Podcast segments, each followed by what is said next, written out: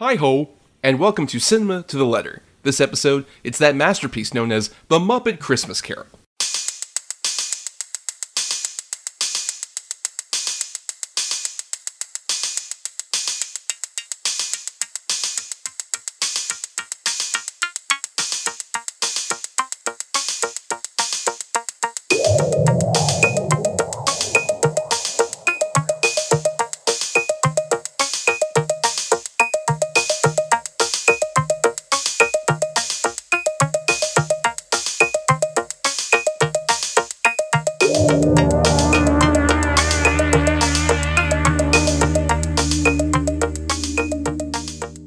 Cinema to the Letter, we break down the very nature of cinema, letter by letter. For each episode of a film miniseries topic, we cover six films that fit a C for classic, I for indie, N for new, E for egregious, M for masterpiece, and A for atypical. Who doesn't love an acronym, am I right? I am Thomas, and it feels like Christmas! Uh, hello, I am Bryan, and I I definitely didn't get done crying about 20 minutes ago after watching this movie. You're going to be getting your, uh, Bryan's fresh opinions yes. about uh, this particular movie, as he had not seen it or a lot of Muppet movies prior to, you know, entering my sphere. You know, if, if you're in that camp and you haven't seen any Muppet things, I'm going to force you to do that at some point. um, but, you know, there's a lot to talk about with this particular movie, The Muppet Christmas Carol, which will be our M for Masterpiece episode for our Disney series. And uh, before we get into any of, like, the Muppet stuff, this particular movie, anything like that, Bryan, You've told me before, and you said maybe on like some Patreon recordings and stuff, um, you didn't grow up much of a Christmas person or a holiday person in general. Not really, not in terms of movies, really. Um, Obviously, like, you know, we celebrated Christmas and everything, but like, Christmas movies were never really a part of that. Like, I never watched any of the Christmas carols or It's a Wonderful Life. I like would catch Home Alone on TV every once in a while, but not really, which is kind of ironic because I love Christmas. It's my favorite like time of the year. I love the winter. I love like all that stuff. And um yeah, but I just was never exposed to a lot of Christmas movies, and it's very interesting to get to this movie in particular because like a Christmas Carol, there's been so many versions of it, and there's just so many like different variations on that story. But it's and so it's interesting to get to the Muppet Christmas Carol, which is uh, yeah. I mean, the, you have told me before though, like that this is uh, a story you love a lot, right? Oh, for sure, yeah, with a Christmas Carol. I mean, in general, I was also like I was very much raised a Christmas person, very much in terms of specifically the movie angle of it. This movie was probably a big reason for that. But you know, in general, my household like we watched a Christmas story every year um, Right. until I personally got really burned out on it. Um, and I haven't watched it in a couple years. Um, but you know, uh, the, just the the whole like Christmas in the movies kind of feel I just truly love, especially just being a Florida kid, where like Yes, we yeah. never really experienced a white Christmas in my hometown. So it was definitely just like, wow, I'm transported instead of like going outside and being like 75 degrees or whatever. And Yeah, and everyone's like, "Oh, it's cold outside."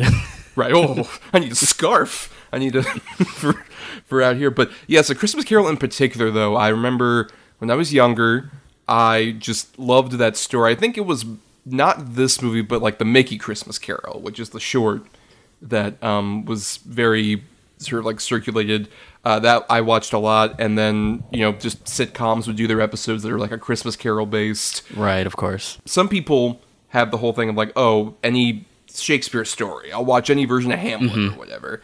I am like that with a Christmas Carol. Like I'll watch any version of this story, and I, I tend to, especially like every Christmas, kind of seek out ones I haven't seen before. Even before this episode, I decided like, you know what, I, I've seen plenty of Muppet stuff. So how I like I dig into some a Christmas Carol adaptations I hadn't seen before. Like I recently watched the uh, 1999 TV movie that starred Patrick Stewart Right. which was pretty solid version of it. I found out that he apparently did it as a one man show originally, which I would kill to see that. Yeah, It's like him playing great. all of the parts on a Yeah. stage. Sounds fucking killer. Along with that, I also watched um just I've I've watched the worst one, I think. Like the bottom.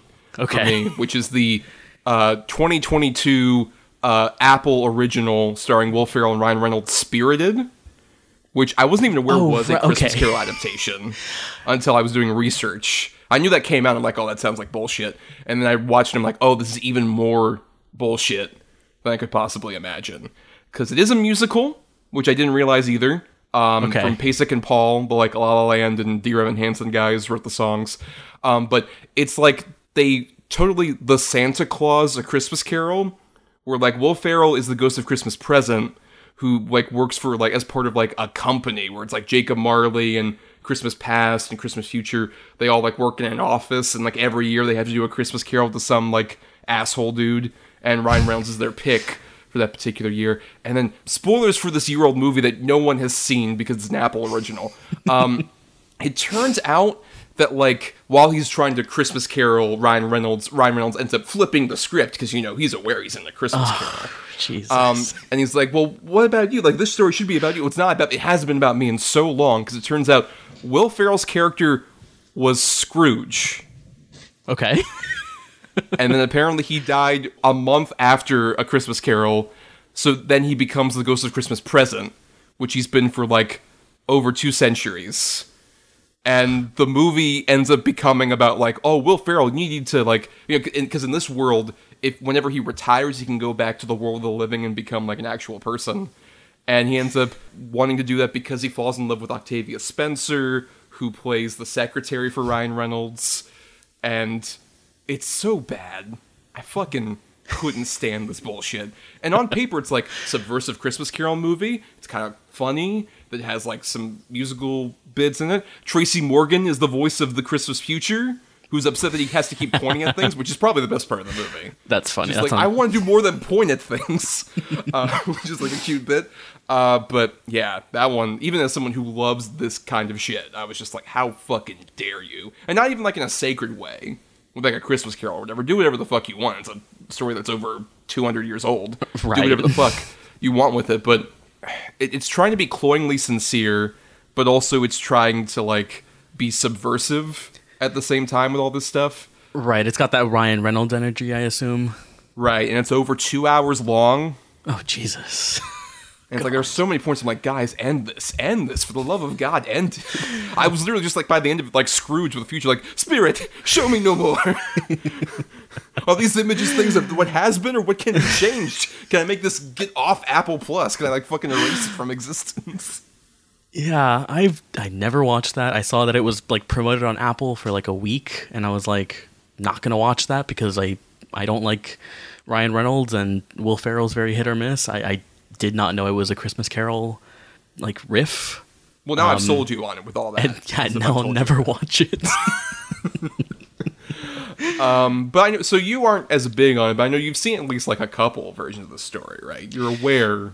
yeah, I think I'm just sort of like you. I think, like you said, like aware of the story just through like every show, every cartoon has done like some, you know, spoof on a Christmas Carol in mm-hmm. some way, and like I, I mainly, I weirdly enough, I have seen the Robert Zemeckis A Christmas Carol like multiple times. I don't remember Starring why. I think it was right. Yes, and I, I rewatched it for this episode because I was like, it's the Disney miniseries. They made a Christmas Carol, so let's revisit it. And I hadn't seen it in like probably since it came out, and um, that one's not a bad movie. I will say, like it's Robert Zemeckis' animation era is a is a different discussion altogether. But like, I don't mind that version of the story. Like, like I understand what you kind of love about the story. There's something so inherently like beautiful about it where like I don't even love the Jim Carrey A Christmas Carol, but like when he, you know, wakes up and is like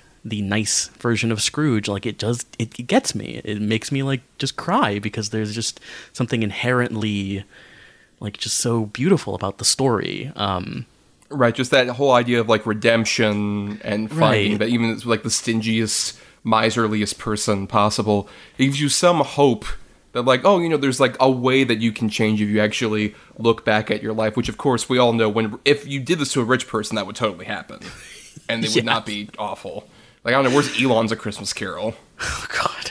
Yeah, he's to be be visited by three ghosts for they're to talk to him about Twitter, about X. the ghost of blue check marks past present and future. Like I also read like the actual novella when Mm-hmm. I was younger, and I was especially interested because like you mentioned the uh, Zemeckis version. That one is actually a bit more faithful than a lot of other versions.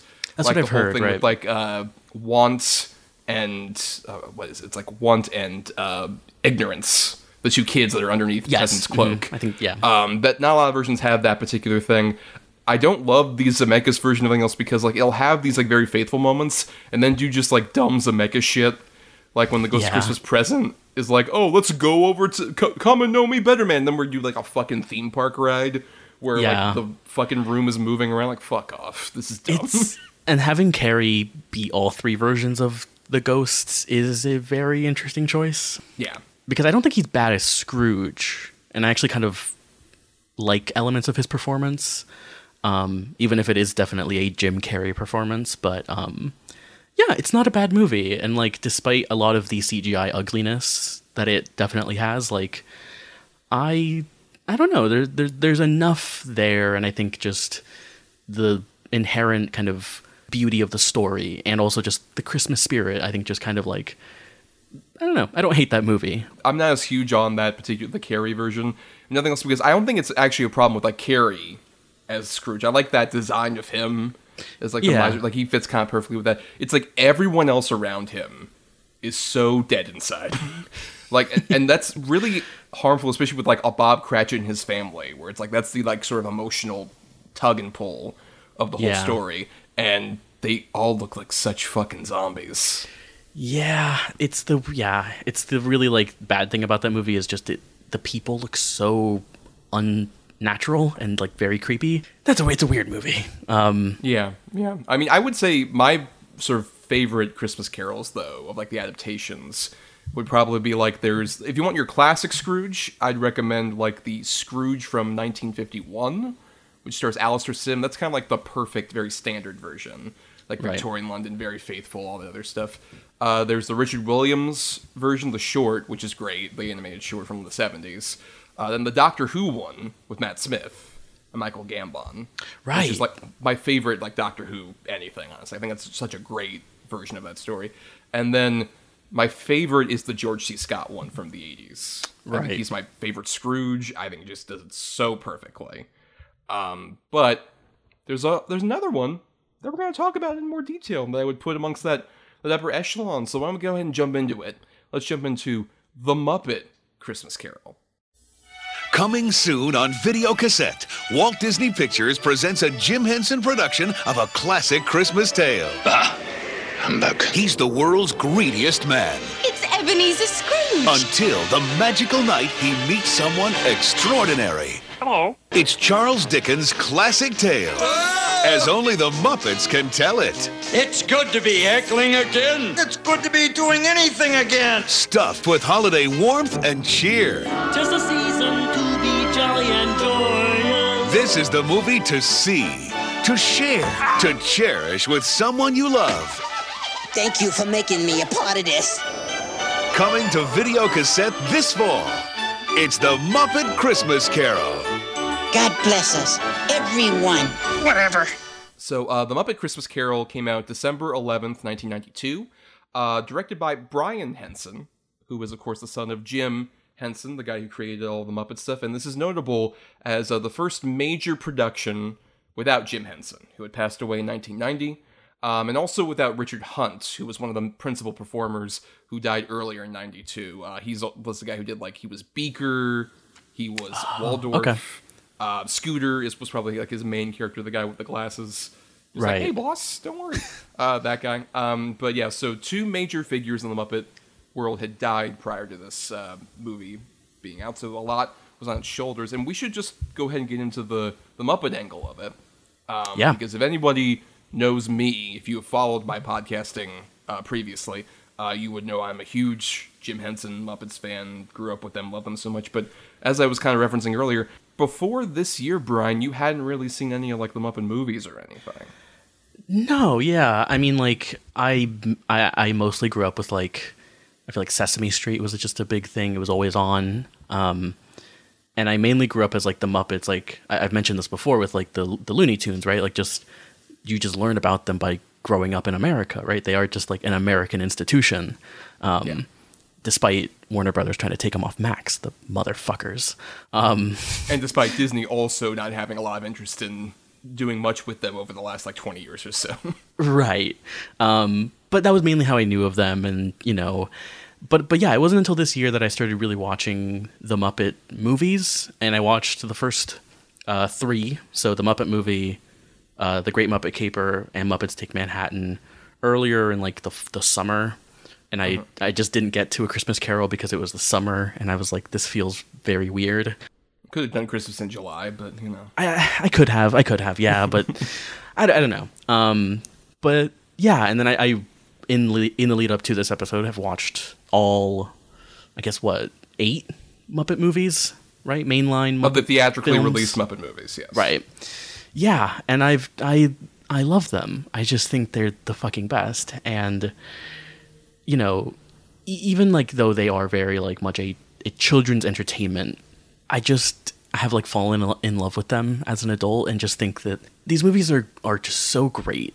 Even the bad ones, I think, have some redeeming qualities. But I yeah, I've just loved discovering kind of what the Muppets are actually about in in their movies because like yeah, it, they're so entertaining and they're so much fun, and I, I just love seeing them. And I mean, yeah, the, the Muppets are great. I love them.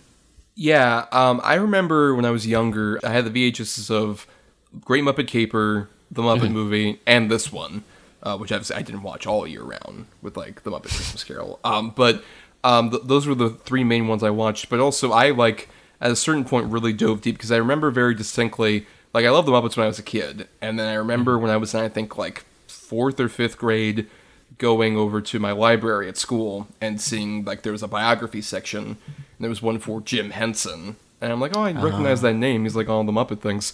And then reading which is just this like very like simple biography book where I would find out stuff about like oh my god for the opening shot of the Muppet movie he's in like a little tank underneath a log like doing the puppetry. It was like Yeah. such a fascinating thing. And also my dad was like a huge like he loved the Muppets too. I think that's a big thing with like the Muppets is they feel less like just specifically children's entertainment as much as family entertainment. Truly, Yeah, because it mm-hmm. feels like it's one of those things where the Muppets get classified definitely a lot more into like oh it's like kid stuff you know with like your Muppet babies and Right. like Sesame Street as well that connection.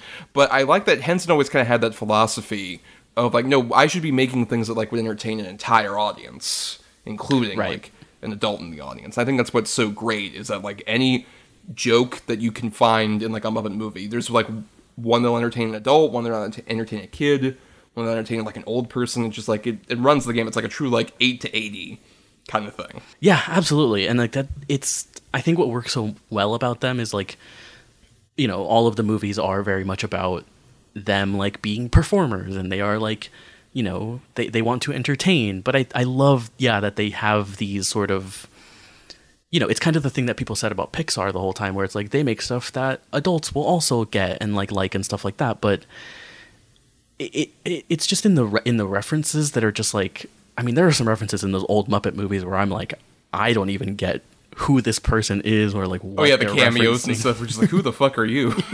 Yeah, but then they'll also have like Orson Welles, you know, in like one of the greatest scenes in all of cinema. Um, Prepare the standard rich and famous contract for Kermit the Frog and Company.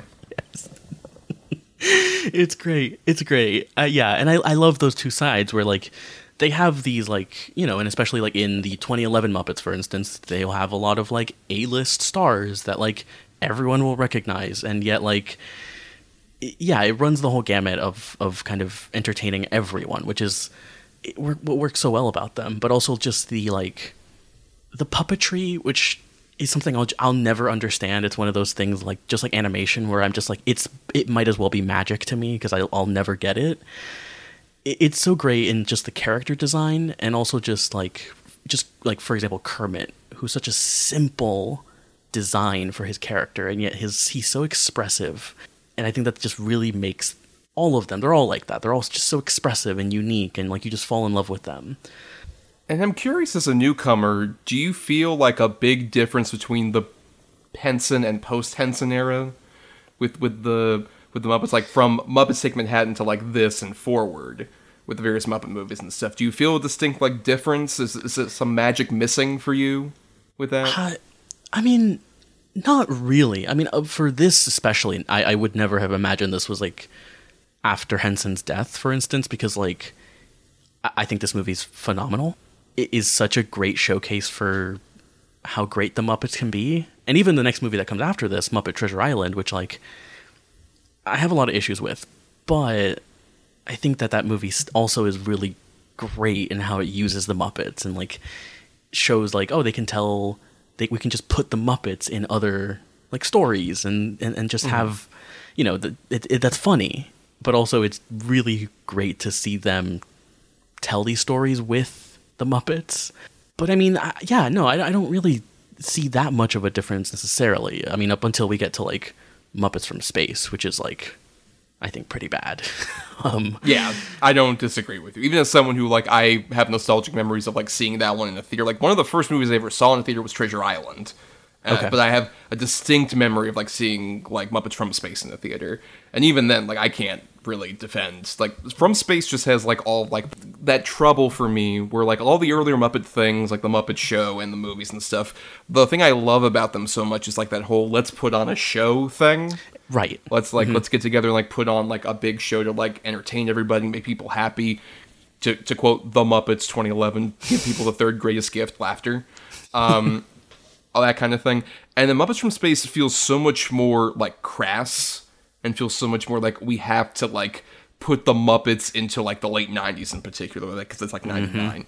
It feels very distinctly just like, oh no, we got to do like really interesting, like that weird period, like the turn of the millennium is a very odd period for the Muppets.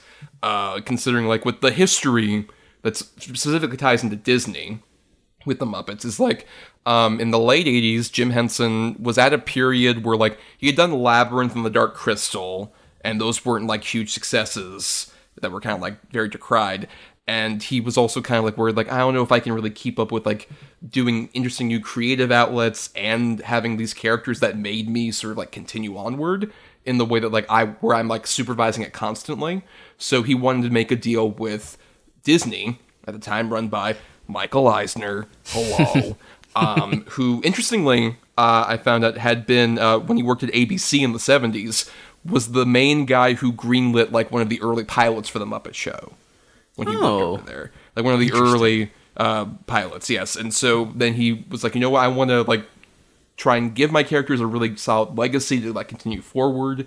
And so he was trying to make a deal with Disney about this where it would also work out with him where it's like, well, I want the Muppets to have like a home, but also Disney was like in the negotiations trying to give him like, oh, we'll give you like a 15 year contract where you can like make some other movies for us and maybe do some stuff at the theme parks, which he was fascinated by stuff like that.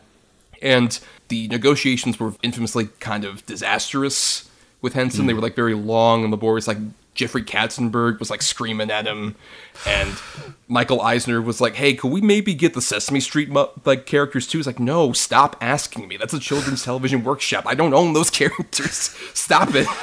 Um, and so it was like very stressful and haggardous for him dealing with that. And then like he had done the show, the Jim Henson Hour, that was kind of bombing and like kind of falling apart.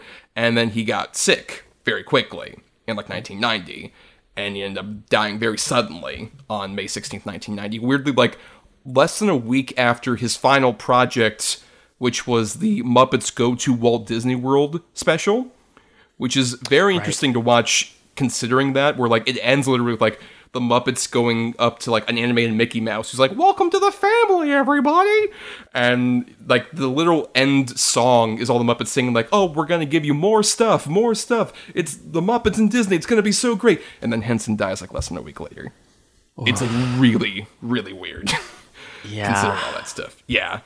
Um, but then obviously the deal fell apart at that point with Disney, but still they were able to at least try and be friendly with the Jim Henson Company, where it's like, hey, we'll like distribute and finance uh, the Muppet Christmas Carol and Muppet Treasure Island. But then after that, like the they kind of fizzle the relationship because Muppets from Space is a Sony movie Yeah. and like a lot of the yeah and then a lot of the other projects that are after that there's a weird point where like in i believe 2000 the muppets were bought by like some obscure german television company who owned the rights for like a second before they went bankrupt and sold it back to the jim henson company and then finally michael eisner near the very end of his tenure when he is like being ousted from disney in like a very i would recommend anybody the disney war book does a lot more detail about this particular era where he's like on his way out, he's barely just like, uh, well, I want to get the Muppets. That was the one thing I couldn't get because the deal fell apart. I want to make sure that actually happens.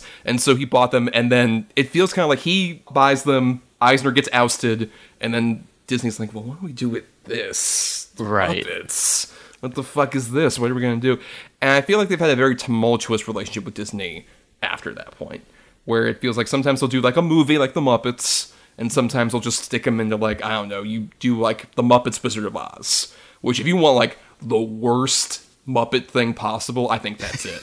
that is like Really? rock bottom for me. That is terrible.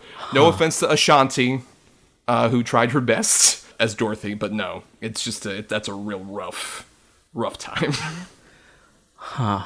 Yeah, I mean it is that like yeah big gap of like of the movies at least from 99 until 2011 which is like a pretty big gap in like just culture like what was happening around that time and like there's no movies out and I, I mean I, I think I like the Muppets 2011 movie more than you do um but and and I think part of the reason I like that is what you were saying earlier. It's like it feels like a movie that is well it is like literally the Muppets putting on a show to come back, but it, it is also like I, I like the aspect of that movie that is kind of commenting on that, right? Like the Muppets have been gone for a while, and just that idea of like people do people really care about the Muppets anymore? Like what you know, like who cares about any of this?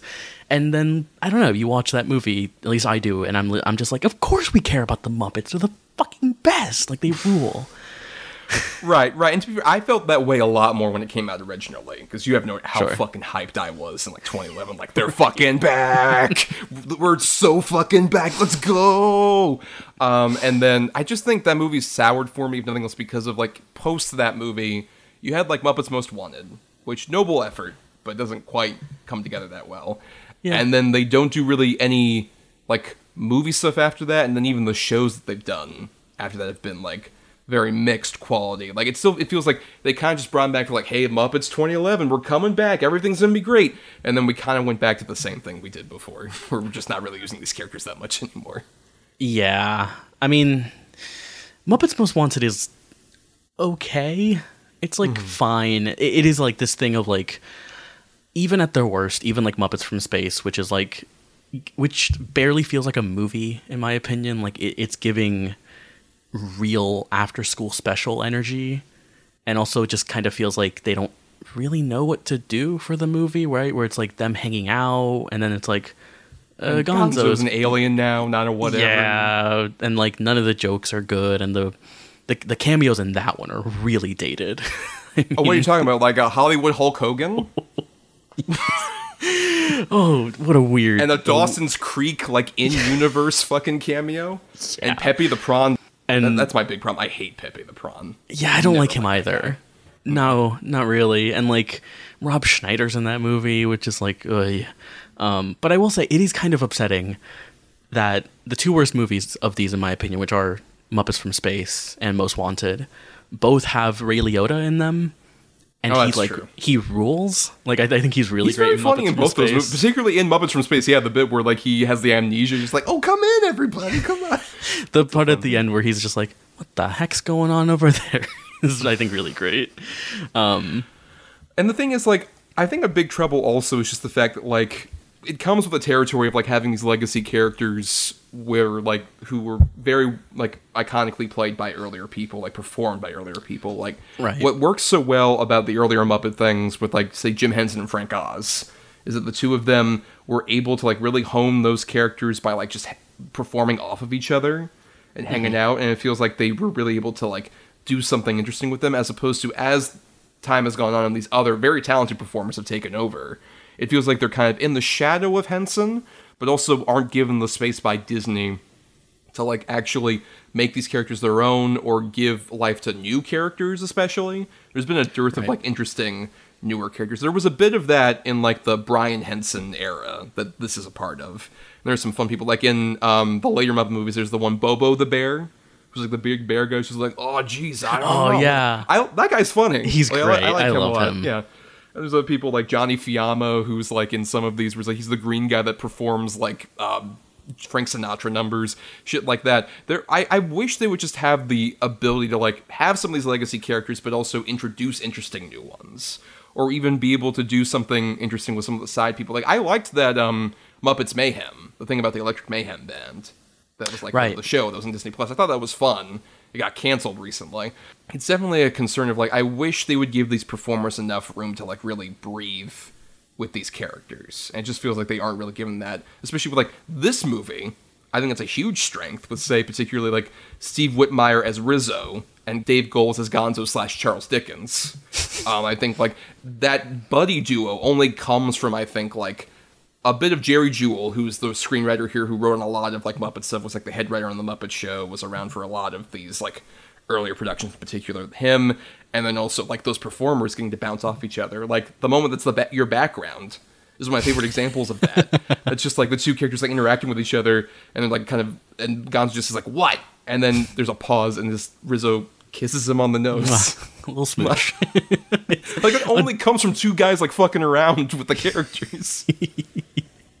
yeah, and I, there's there are so many little moments like that that like are just the Muppets interacting with each other and have not a lot to do with this like this that moment doesn't have anything to do with like the story a christmas carol but it is such a like adorable little moment between these characters um which i love yeah it is some of the best stuff is just kind of the interaction between them which I think you can do especially well with like these kind of or like this in Treasure Island, where it's like we're taking a very familiar story, like you know a Christmas Carol, right? Let's have just Muppet antics in the middle of like the beats of a Christmas Carol. Right. yeah, and like Treasure Island's the same thing of like let's just put Muppets as some of these characters, put some humans in there, and then bada bing, bada boom. Like you know, it, there is something just so inherently like entertaining about like I don't know, put the Muppets on a pirate ship. like that, you know, it writes itself. Like there's so many great things that just come from that, and like, I mean, yeah, it, it's it's part of like what I love so much about like this movie is that is also like what we were saying earlier of like having Gonzo as Charles Dickens is so interesting of like it's still them telling a story in some way, right? They're trying to entertain and like yeah, it's an interesting angle to kind of approach it from.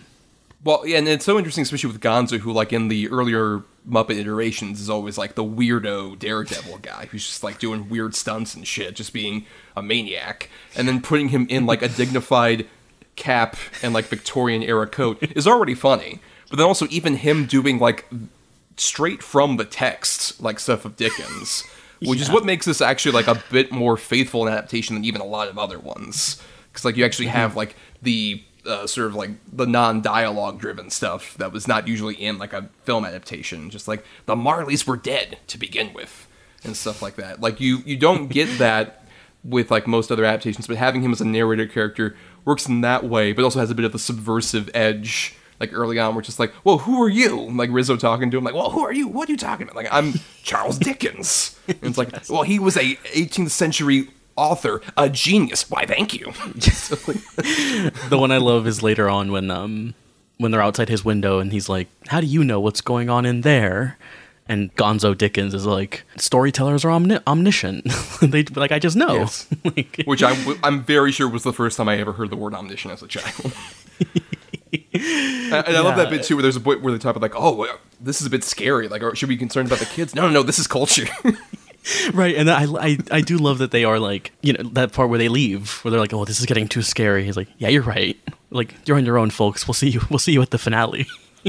right, which is a great joke, but also does actually work for like actually giving the weight of like the Christmas future stuff. I mean, right. Th- this is kind of the genius of like this movie, and like I feel like I'm a little harsh on Treasure I- Muppet Treasure Island. I- I'm I keep thinking about it, and I I like it more, but like I, what what makes this movie really great is that it is one. Let's just put the Muppets in this story, and you know jokes will come out of that inherently.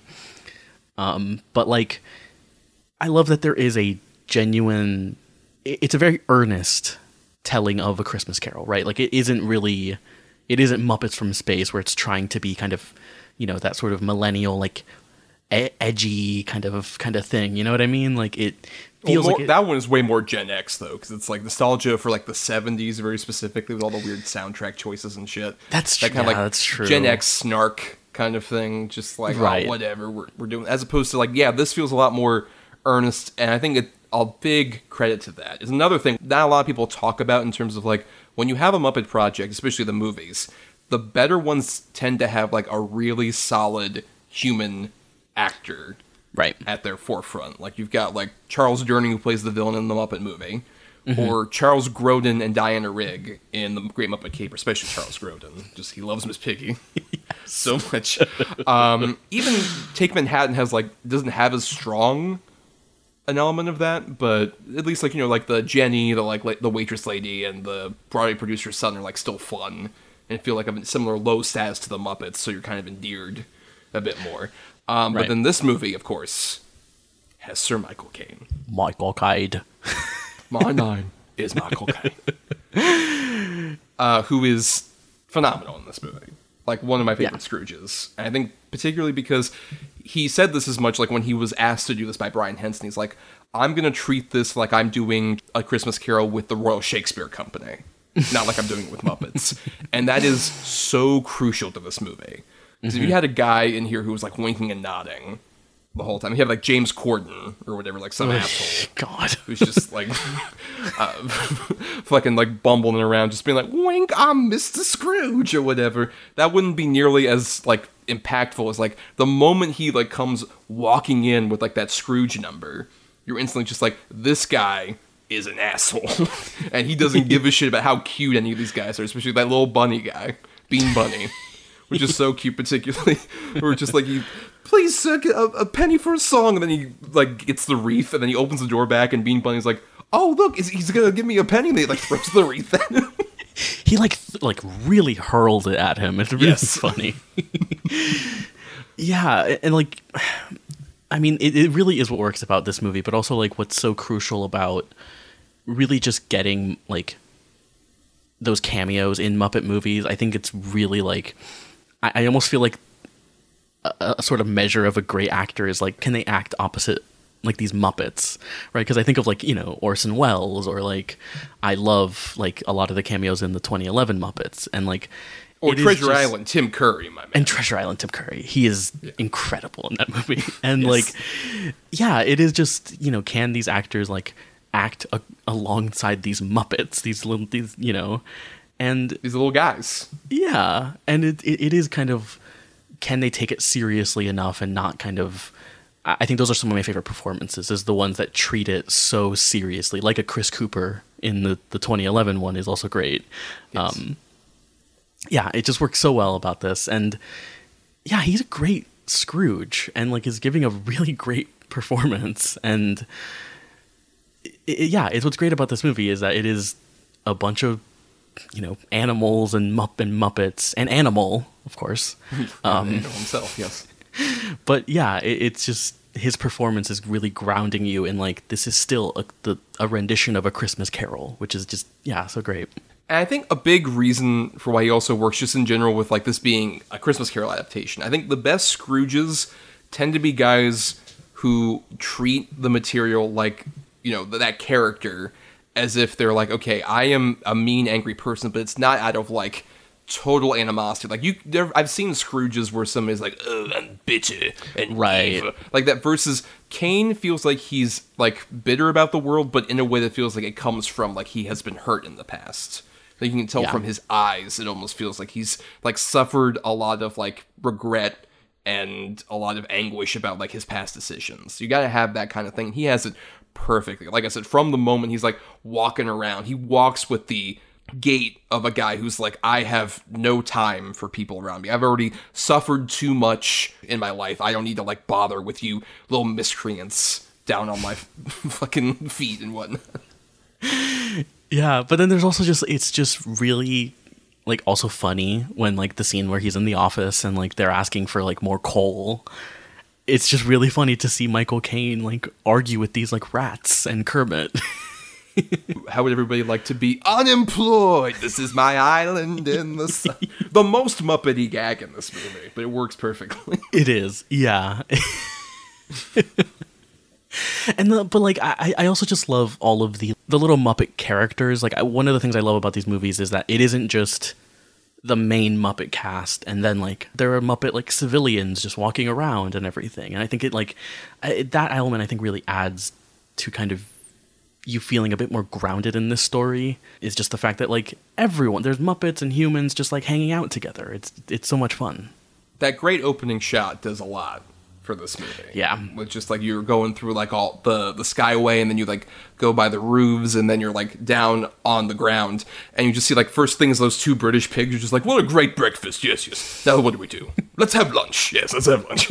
and there's like uh the the Muppet fruits and like one of them is like getting stolen by a kid and it's just like I'm being stolen. Help me. it like it just adds like there's some humor there but it feels like you're truly in like this version of Victorian London, which is a big shout out also to just Brian Henson, I think, is an underrated director of like this and like Treasure Island. He does a great job of making the worlds feel very grounded at the same time he has like silly Muppet characters in them. It makes all those jokes jokes work better because he has like that kind of like ability to really immerse you in the entire environment.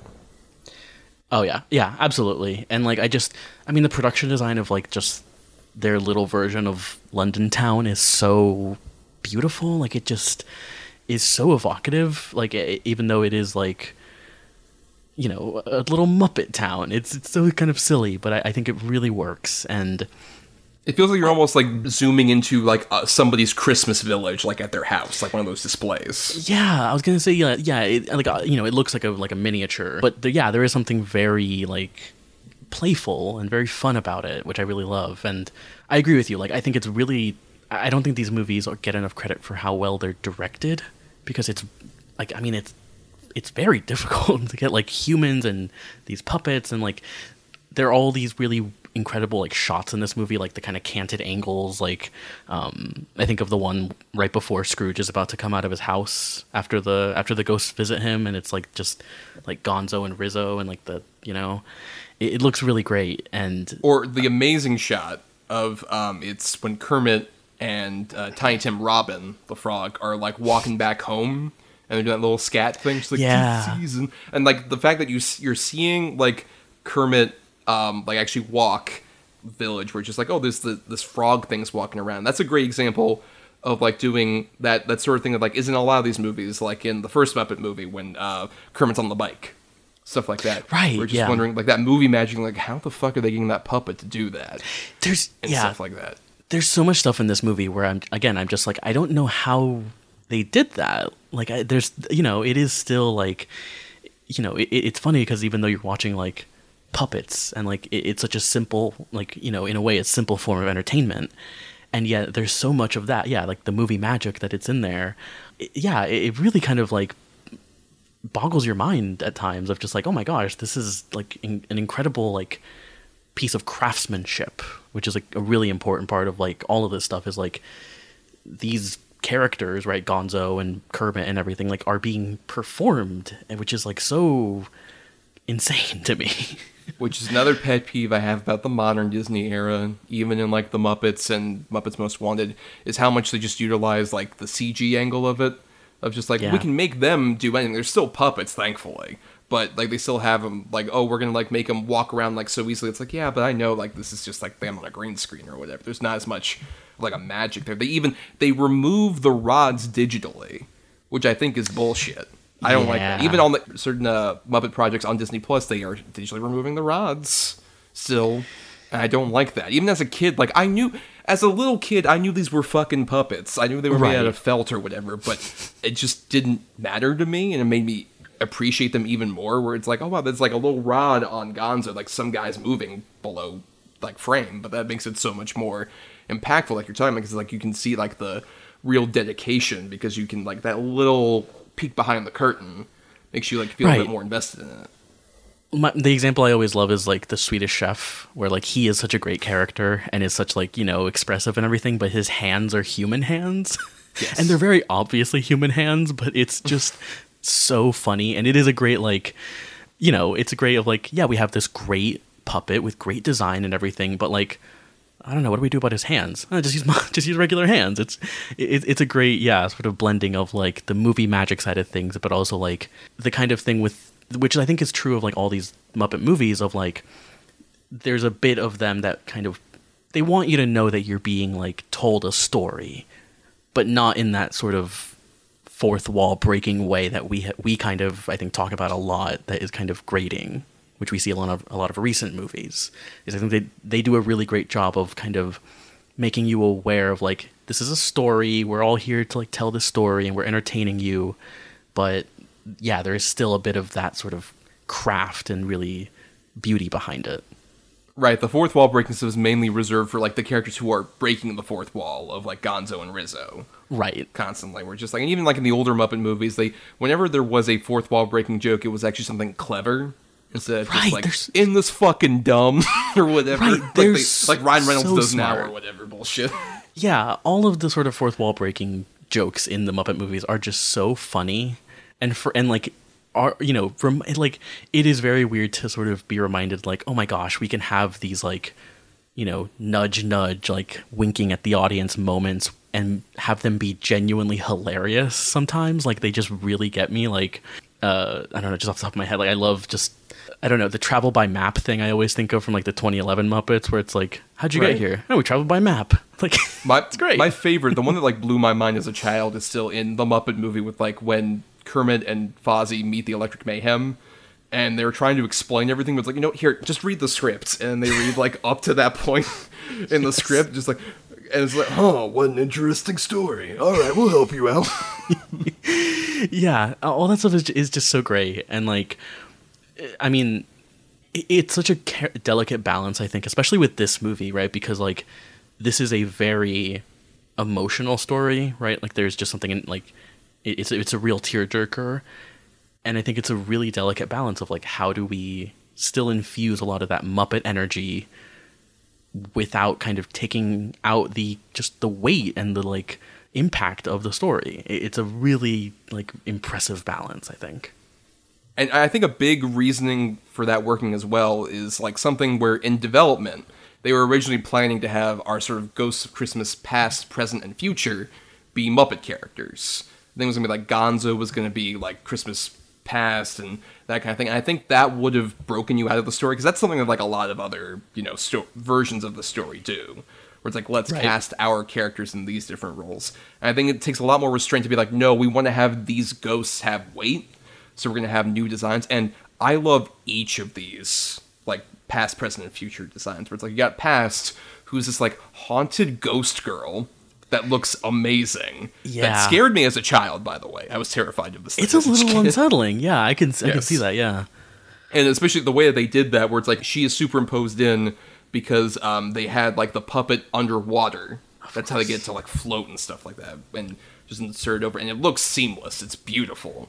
Just Yeah. she's integrated into it. yeah it's it's great i think like well because that's what i was wondering right? Because i watched the jim carrey a christmas carol last night to kind of like re familiarize myself with like the a christmas carol story. Right. and then uh, the whole time i'm watching that movie i'm just like oh my god who are who are the muppets playing in this story? Right? Like it is a, a really exciting thing of just like what what characters are they going to be playing? And I, I agree with you. Like i think having kind of the core characters that we know be the ghosts would have been really distracting. And I think I like that they chose to do them.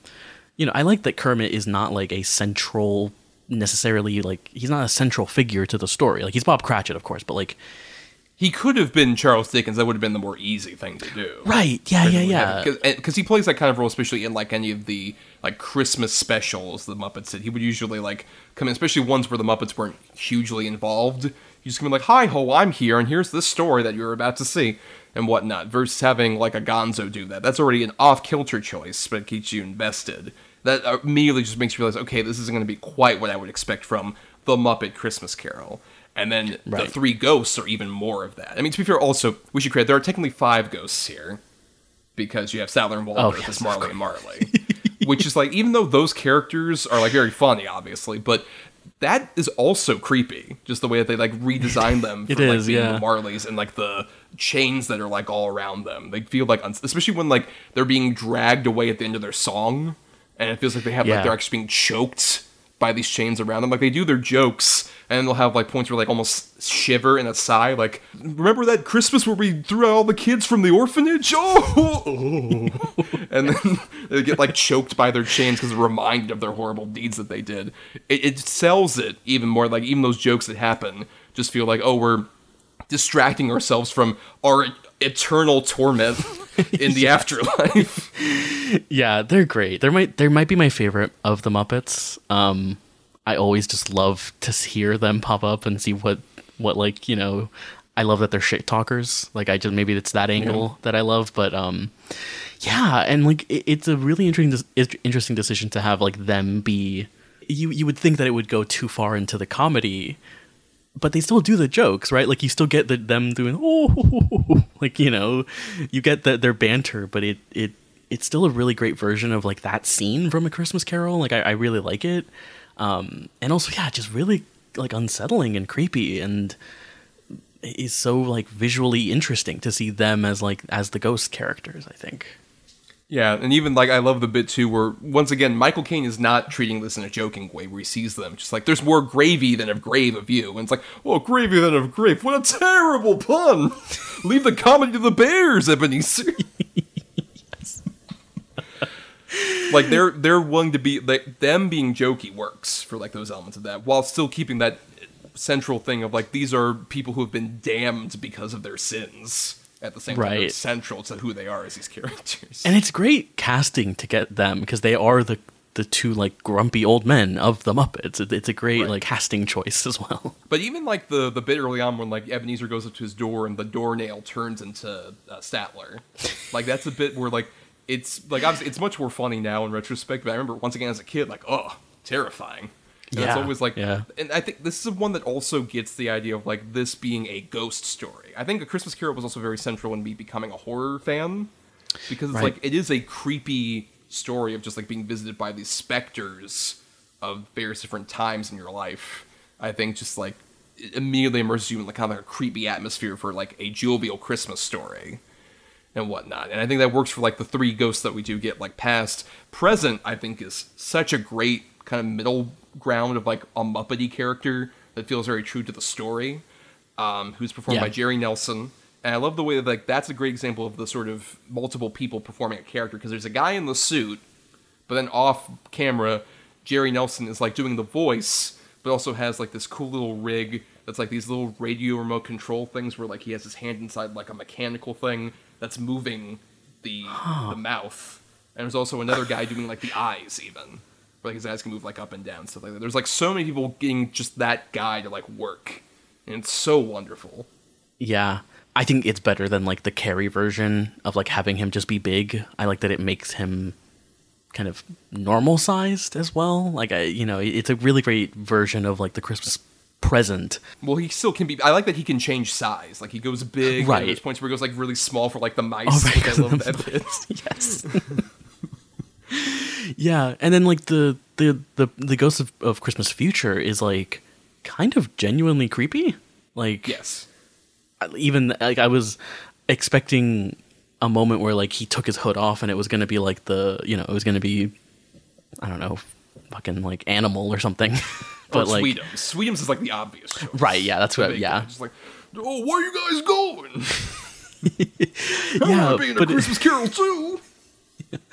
but yeah, it, it's it's not. It, it's again like it's part of that thing of like they know when to have these Muppet characters be more jokey, but they know when to just be like just tell a Christmas Carol. They know how to just tell the story, and yeah, they actually like like you were saying, like I there it's they never stray from the fact that this is a ghost story, and there is like an inherent creepiness in that, which obviously like Gonzo and Rizzo like call out, but like in the Ghost of Future Christmas Future, like I don't know, I was really like struck by how creepy the design for him was.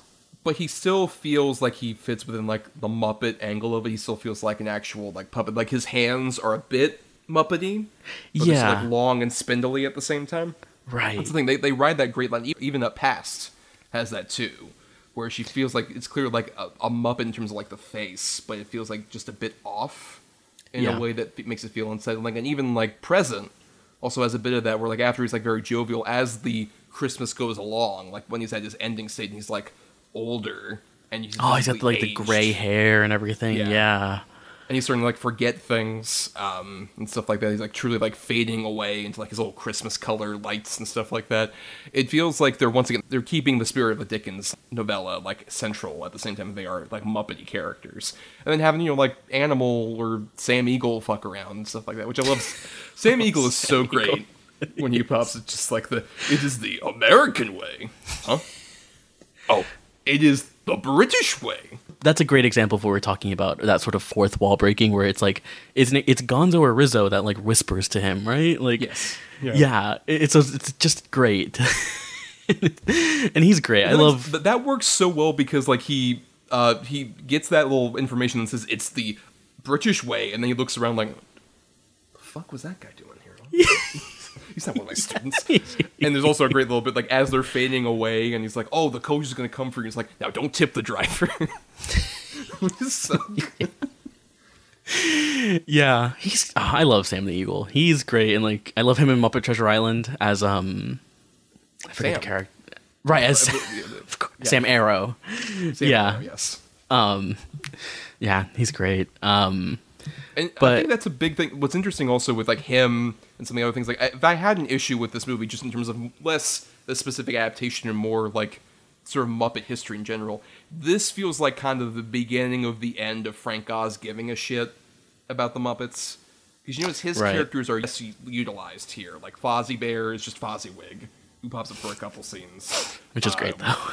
It's a It great, great. It's a great pun. Worth it for the pun. Um, and then Miss Piggy also is Miss Cratchit, who only appears in like a couple bits and pieces. So it, it feels definitely like they're. It's not nearly as egregious as like in Treasure Island, and especially from space. Like literally at that point, someone else is puppeteering on set, and Frank Oz is like dubbing the voiceover later, and you can. Oh, okay, right. it feels like those characters aren't nearly as like heartfelt from Oz as you can see previously. It feels like once Jim passed away, he really dove more deep into like his directing career. He Right. interested. This one at least feels like it's kind of like his bon voyage, as it were, from the characters because he's still like actually there on the set and he's like an executive producer and stuff like that. You love to see Miss Piggy just show up, and in whenever she shows up in one of these movies, they always give her like a great reveal. You know, um, With her and the chestnuts, she's like, "Mother, you said we couldn't eat the chestnuts." Like, oh, it's a, I, I'm just tasting it to make sure that it's done. It's a chef's thing, dear. and I always love to hear like what she's gonna call Kermit, right? Because she calls him Kermie, but in this one, it's it's Cratchy.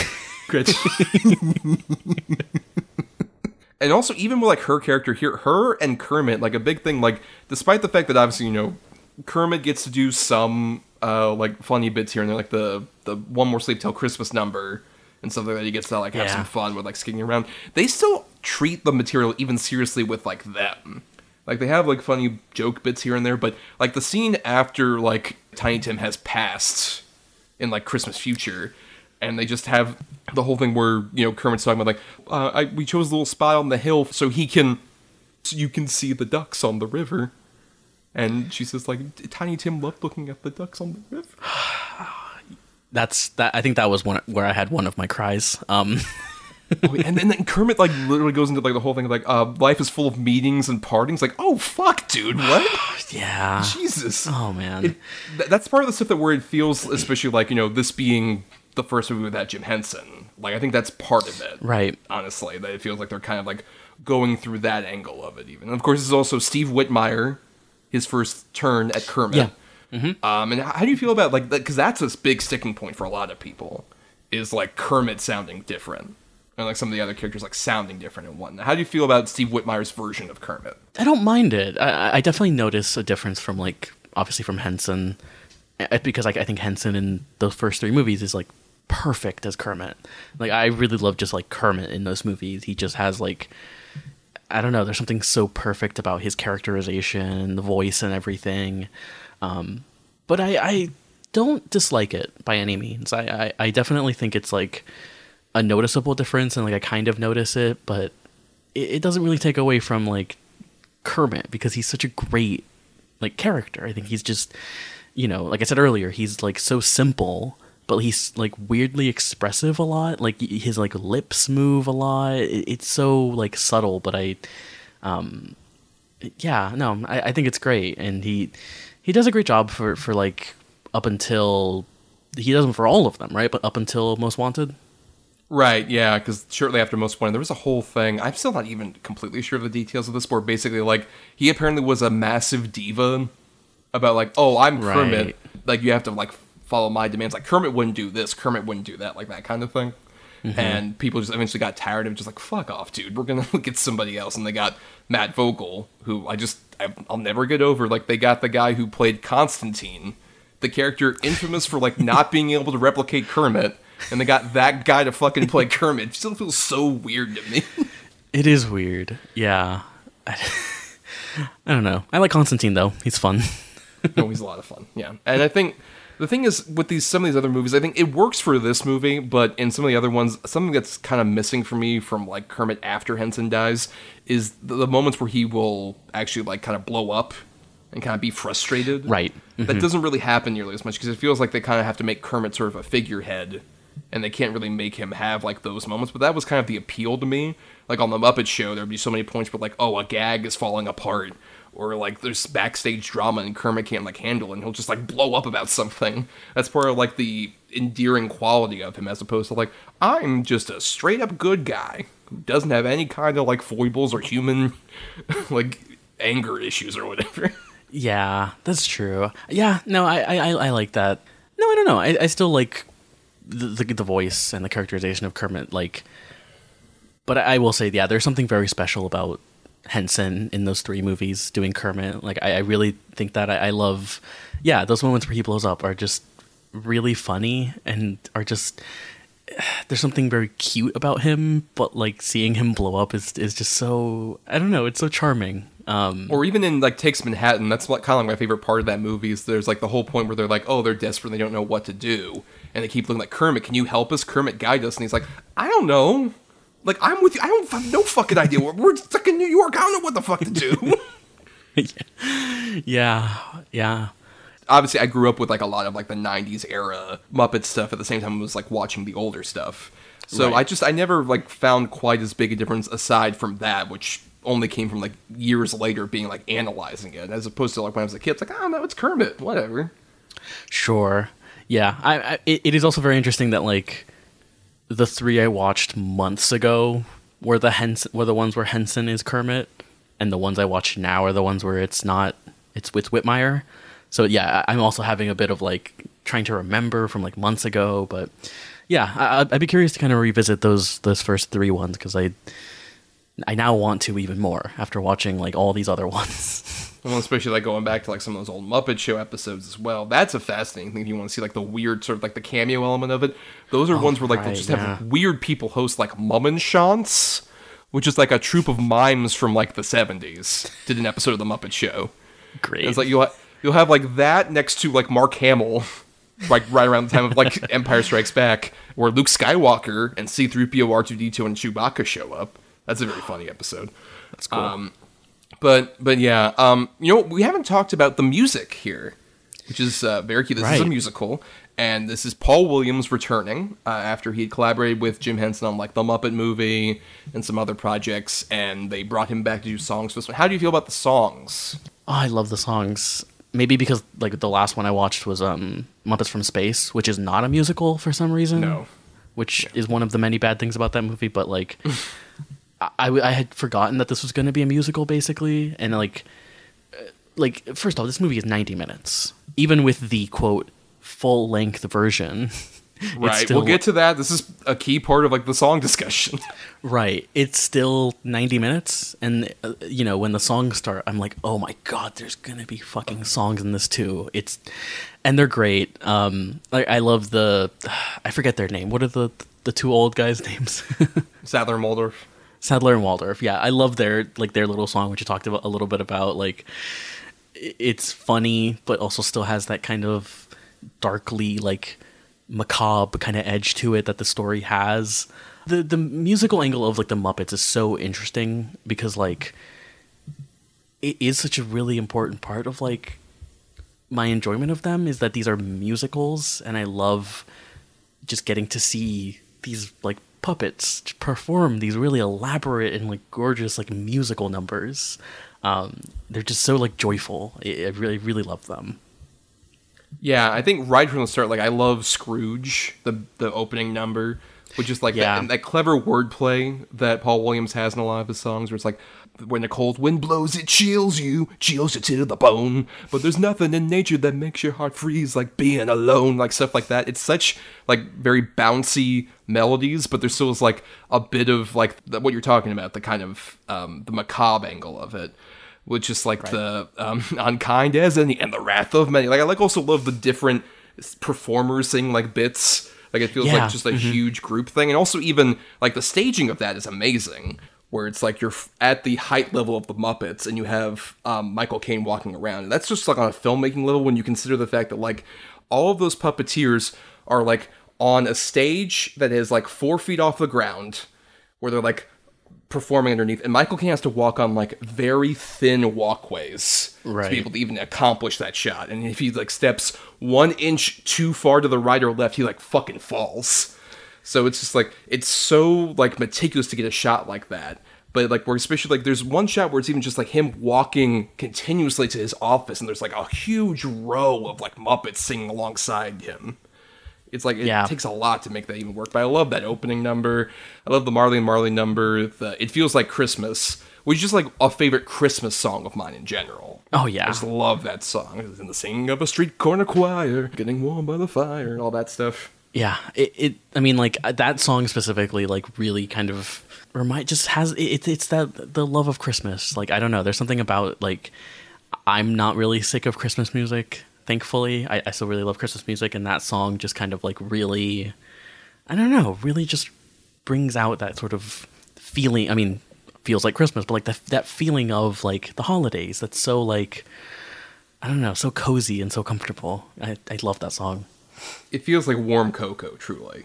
Like Yeah. all the songs in this, it has that kind of appeal of like warm cocoa, and I think that's it's why I think you know all the other people have written songs for the Muppets and done a great job, but I think Paul Williams just has that perfect mix of like what we're talking about that like so key to the Muppets of just kind of like that cleverness, that um, bit of like a wry sense of humor, but also a sincerity at the same time.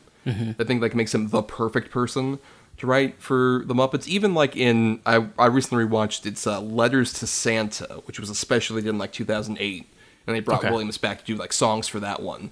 Like not a lot of great songs, not necessarily like my favorite special, but it has so much warmth when like they perform songs of his.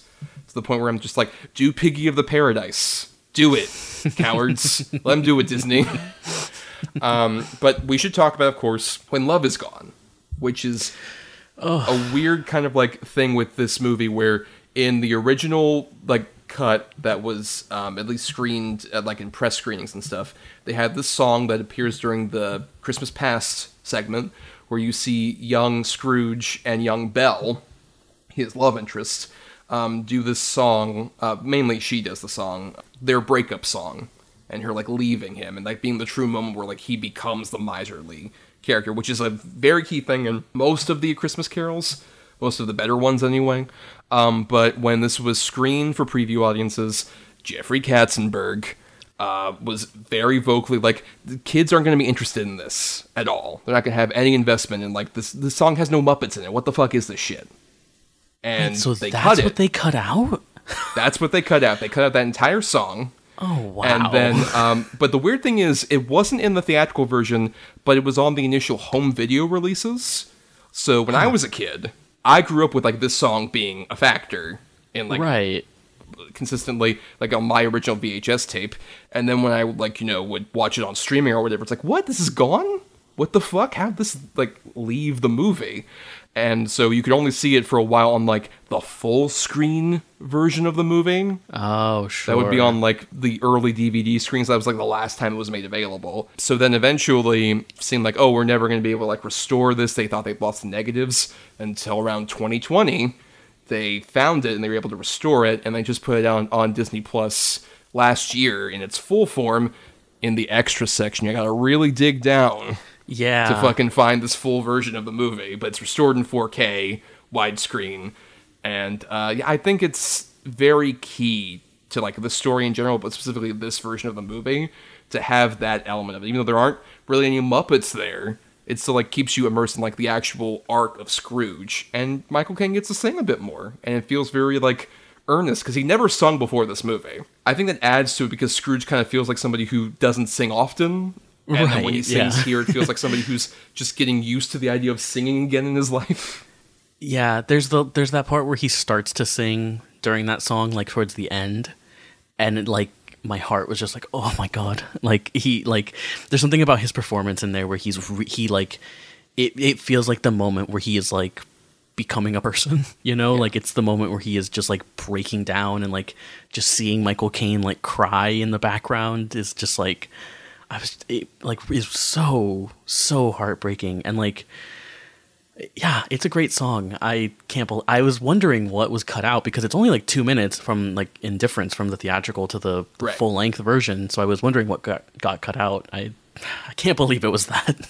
in the version that most people can see on Disney Plus, it like cuts from her saying like, "Well, I guess you not knowing that is exactly why this isn't going to work out," and then she like walks off camera, and then just cuts to like Rizzo and Gonzo like crying, like on the sidelines. yeah, the joke doesn't even work if you don't have the song because like that's what they're. Yeah, that's what they're crying to. This is. Yeah. And that's not even like a joke, really, to me. It just feels like it's a very yeah, earnest, like, like- Rizzo's crying about this shit. It's sad, right. dude. It, it yeah, like I I love that moment because it is like they don't comment on it. It's not like Rizzo isn't like, oh, it's so sad. You know, he doesn't say anything. It it is just like, yeah, this is so sad and so beautiful and heartbreaking. He's crying, and Gonzo's comforting him, like friends do. They're bros. Yes. Yeah, just like Charles Dickens and a rat would do. his his pet rat Rizzo, which I consider canon. That's not in any biography of Charles Dickens, but I'm I'm considering he had a pet rat named Rizzo, who he treated like a bro, and had him wear like a little uh, red and yellow scarf top hat.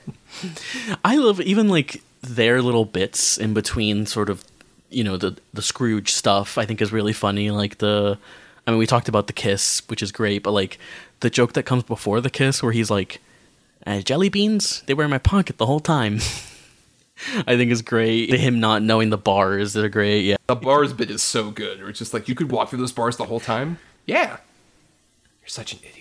they just move on. Or the Right. bit where Rizzo ends up freezing is also great, and he has to like crack him like a popsicle. Just, I guess I should be thankful for that. You're welcome. Yeah, and they don't overstay their welcome or anything. It's not like the movie grinds to a halt to like do more bits with Gonzo and and, and Rizzo. It is just like Yeah. you know, I, I love it, and I love that they have to like fall like physically follow the story. I just love anytime they're on the windowsill, like especially towards the end where they're like, "Is it safe to be up here?" And then he just they get knocked down off of like the second floor or whatever.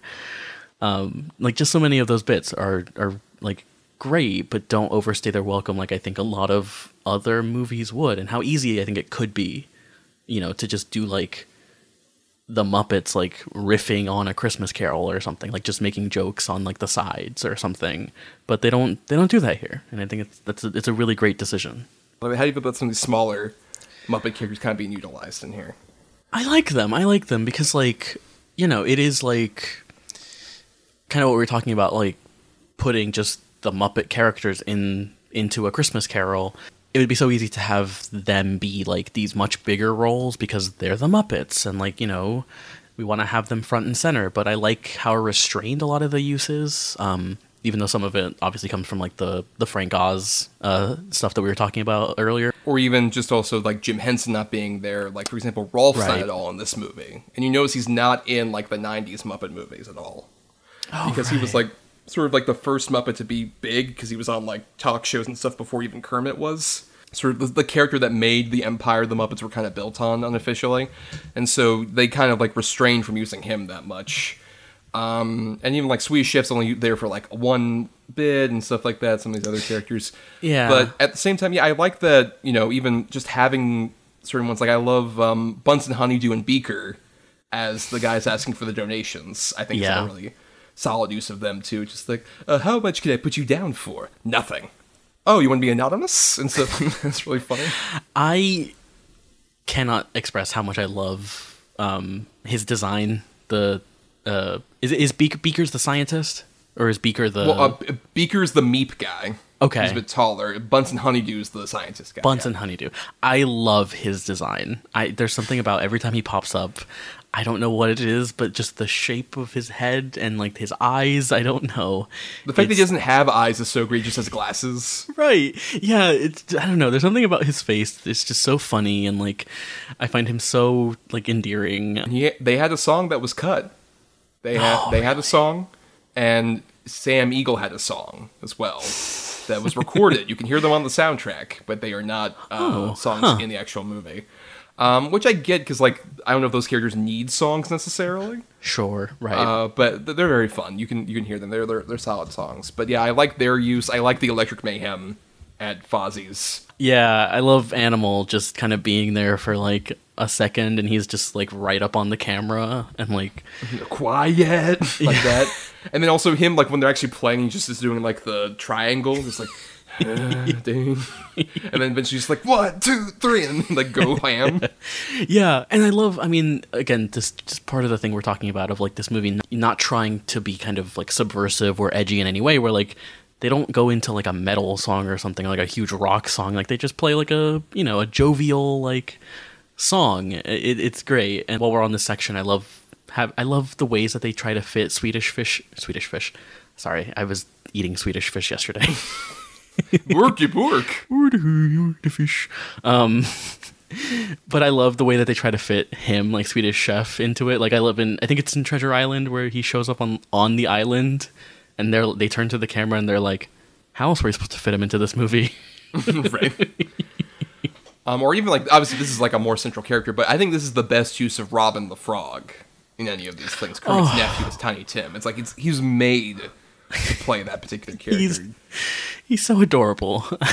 it's just like And the way he coughs even is just like so oh. sad it's so bless us all Yeah, his design is so great. Like everything about it, like just the way he's dressed and everything. But when when they like, it's during the future section when he's like passed away, and like they just show his like his his like wa- his like crutch and his hat, and I'm just like, oh my gosh.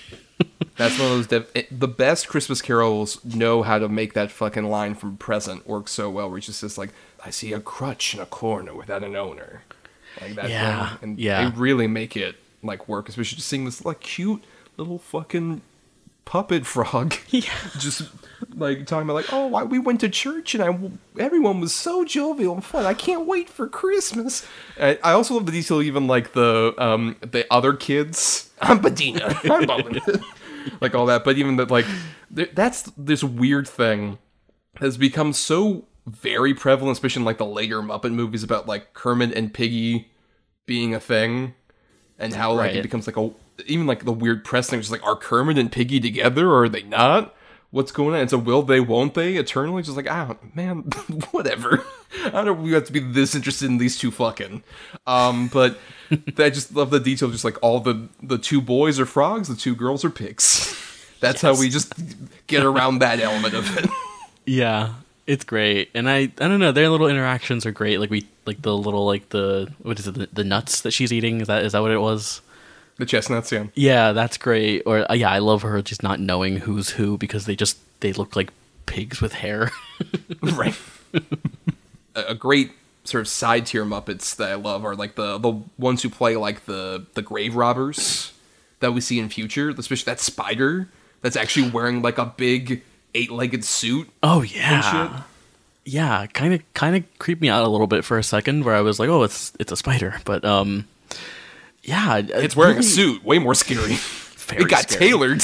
That's the only thing scarier than spiders. Um, I don't know how much I've Spider in a talked suit. about my severe arachnophobia on this on this podcast yet, but um, I'm getting you a plush spider wearing a suit as a Christmas present. yeah, but I love that the, the that section, like just all the designs of all those characters, which I don't, they're not like big Muppet characters or anything in that scene, right? No, they're very much background characters you'd see in like other productions, but yeah, they're not like pivotal main people necessarily. Yeah, but it, it's a great use of of them in that section of of just using them in that one scene, and they're all very like just very memorable and very like fun. Or even like uh-huh. the side pigs. I love like what them using these pigs as like British rich assholes. Like the ones that are outside. Like I'm sure it'll be a cheap funeral. I will only go if lunch is provided. all- all those characters like I I, lo- I particularly love those. I'm glad you brought them up because like they're so like well designed as like characters. Like the you know they mm-hmm. don't like they're very distinctive from like Miss Piggy and like her, her and, and their children. Um, but like they, I, I love them. I think that it's such a great the like, sideburns is a great touch in particular. They have those big like mutton chop sideburns. yes um yeah it's just the thing i'm talking about I, I talked about earlier of like you know it would be easier to have like it would be kind of easy to just be like oh those can be humans but i love that they incorporate the more muppet characters into like secondary and tertiary and just like background characters like it yeah it's just such a great like and all these movies do that of course but like it's great in this version because like it's a great like balance like we were talking about earlier of like the muppet stuff and the earnestness of like the story. Like even something as like like a bean bunny who's that little bunny character who like in, is like truly one of the most cloying characters in like muppet era stuff like this particular era. Just kind of like a very cutesy for cutesy sake kind of character. He, this is one of the better uses of him nothing else for just like he feels earnestly like oh he's that kid who has to be like the you boy what day is this you is there this?" boy my favorite thing I love it so. You boy, what day is this? Why is Christmas Day, sir? what a clever child Oh, do you know the, the shop down the street with the goose? The one twice as big as me, sir? Which, for the record, for Bean Bunny, not a big turkey. If it's twice as big as Bean Bunny. that's true when it is like a human child it, you're, you are like oh my god that's a huge turkey but it is like yeah he's a he's a tiny little bunny Right. they utilize him well there, or even like just that one shot where like he's just shivering inside of like a newspaper or whatever. yeah it's there's something about like just the way that they the muppets use like the tiny characters like like like tiny tim right like just the small characters where you're just like they're so fucking cute where you just you can't help it you can't help it Yeah, and even like a Rizzo, who on paper should be like the ugliest thing possible. Adorable character. yeah Like I love that bit where um I think it's during like the one more sleep till Christmas where like he gets thrown into the barrel and then Gonzo looks down, he's just like got his arms on his sides and he's like tapping his foot. It's like such a cute, funny shot. I love when he's getting chased around by the cat and he just goes, I'm from New Jersey. Which again is one of those like fourth wall breaking moments, but it's so like random and just funny that like it just makes me laugh. Yeah, and meanwhile, like I said, while all this is going on, Caine is so committed. Yeah. Like it's interesting watching this now when like he recently announced his retirement. Right, yeah. despite you know Caine being like kind of infamous after a certain point for being like a guy who would do anything for a paycheck. Yeah, that's after a certain point, like his great line about Jaws: The Revenge, where it's just like, I haven't seen Jaws: The Revenge, but I've seen the house it paid for, and it's quite lovely, like stuff like that. Um, but yeah, it, it's one of his better performances, I would honestly say, which is saying a lot because he's done a lot of great stuff. But I think, especially of like the sort of you know '90s onward period, it feels like he's Right. genuinely just invested in like every little bit of it. Even when he is doing the, like the "You boy, what day is this?" and stuff like that, he feels like he's just genuinely a reformed person at that point. Yeah, it's I mean, that's the real magic of like the A Christmas Carol story for me is that part when he wakes up and is like a new person and he's like, I feel light as a feather, merry as a schoolboy, like you know, you know that kind of thing. I where, didn't like, miss it. Oh, I didn't yeah, miss it. it's it's so like key to like the Scrooge performance because like he genuinely feels like yeah changed and like when he sings the song at the end it's just one of the most joyful things I've ever seen. He feels so genuinely invested as like you go along this journey. Even like earlier on when he sees like his schoolboy days. Mm-hmm. And he's just like, oh, look, there's Joe and Bob, all my friends. And then the first bit that crushes my soul is when he looks at himself inside the schoolhouse and the Ghost Christmas Past is like, let's see another Christmas. He's like, they're all very much the same. Oh, yeah. Yeah.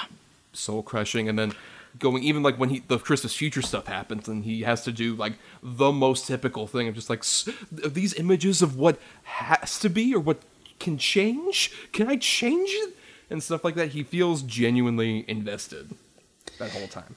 Yeah, but I what I like about this and, and like I'm, I I keep comparing it to the the Jim Carrey one, but it's just because it's fresh in my mind. Right, the other great Christmas Carol adaptation that you've seen.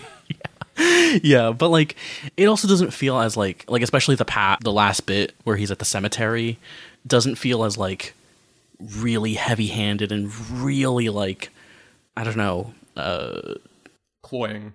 Yeah, yeah, it doesn't feel like too much. It's a, just enough where he is like it feels like a genuine like plea of where he's just like like please let me like change this. I'm a I'm a changed man. Like it's it's really great. It's I love that section. And especially in like other Christmas carols, like in worser ones, it's hard to make that change feel real. Because Right. obviously, like, there's, you know, this concept of like, oh, after one night of seeing all these visions, you can like change. It's obviously like so hard to convey for like a lot of actors to do. Like, even in A Christmas Carol, I think my biggest problem with Jim Carrey's Scrooge is that he feels constantly like he's doing a bit and there's not Yeah. really that much of like that earnestness in it versus like I truly feel like this version of Scrooge is like a changed man by the end of this when he's going around doing the thankful heart thing and he's like giving gifts to everybody and getting the goose and all that other stuff even though once again Michael Caine isn't the most talented dancer or singer like in that bit or in um, it feels like Christmas he's just doing the thing with his hands like that's all he's doing. Which, fair, that's all he really can do with all these fucking puppets around. That's, all you can really move without Yeah. like fucking falling four feet to your death or whatever. Another like thing I love about like that that section of like when he wakes up and is like a new person is doing all these kind things that i think is the part that really makes me sob in this story the most. Because like it like just the idea of like yeah the the changed man but also him like doing all of these nice things and everyone being like kind of weirded out by it and very surprised by it like it just is so i don't know it gets me really emotional but i love the when he goes to visit bob cratchit and he's like he's doing his like bit where he's like bob cratchit you were not at work today like that kind of thing and like pretending to still be like you know the the like humbug kind of Right. Uh, and you know what I'm gonna do? I'm gonna raise your salary, which I love also the contrast of like that's where Piggy gets to shine. yes She's just like, oh, I'm gonna tell him something right now.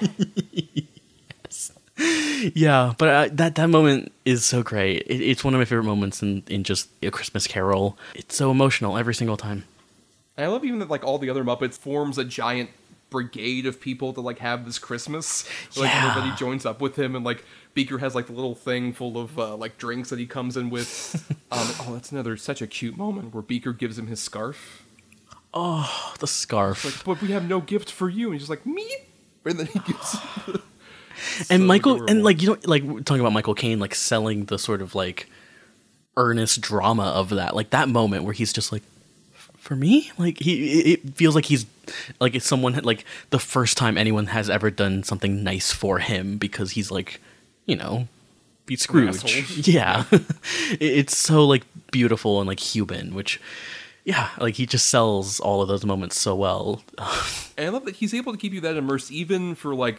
There's one bit of this that technically kind of breaks the immersiveness of this movie, where they do at the very end of it feels like Christmas, where they do the big crane shot, and right you can see the fact that like all of these buildings are Muppet sized, even though there are humans walking around. so it feels just like I don't know how you guys are gonna get into any of these fucking doors that these Muppets are getting into.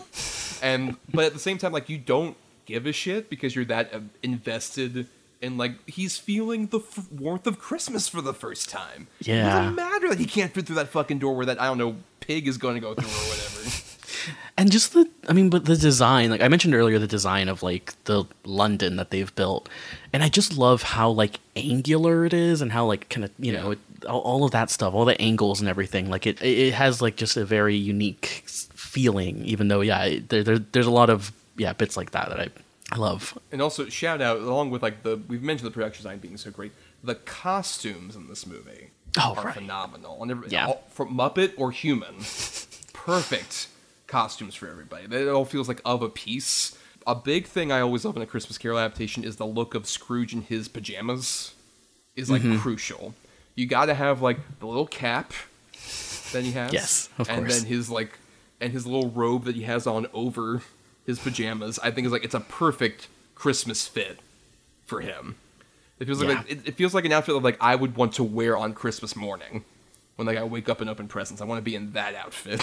Yeah, the robe he has is like really like I want that robe. Like it's like Yeah. the I don't know, it's like a reddish, like maroonish color. Maybe I love it. yeah. Uh, but and, and it works even also for like all our little Muppet characters with their little scarves and their little jackets, Yeah. hats.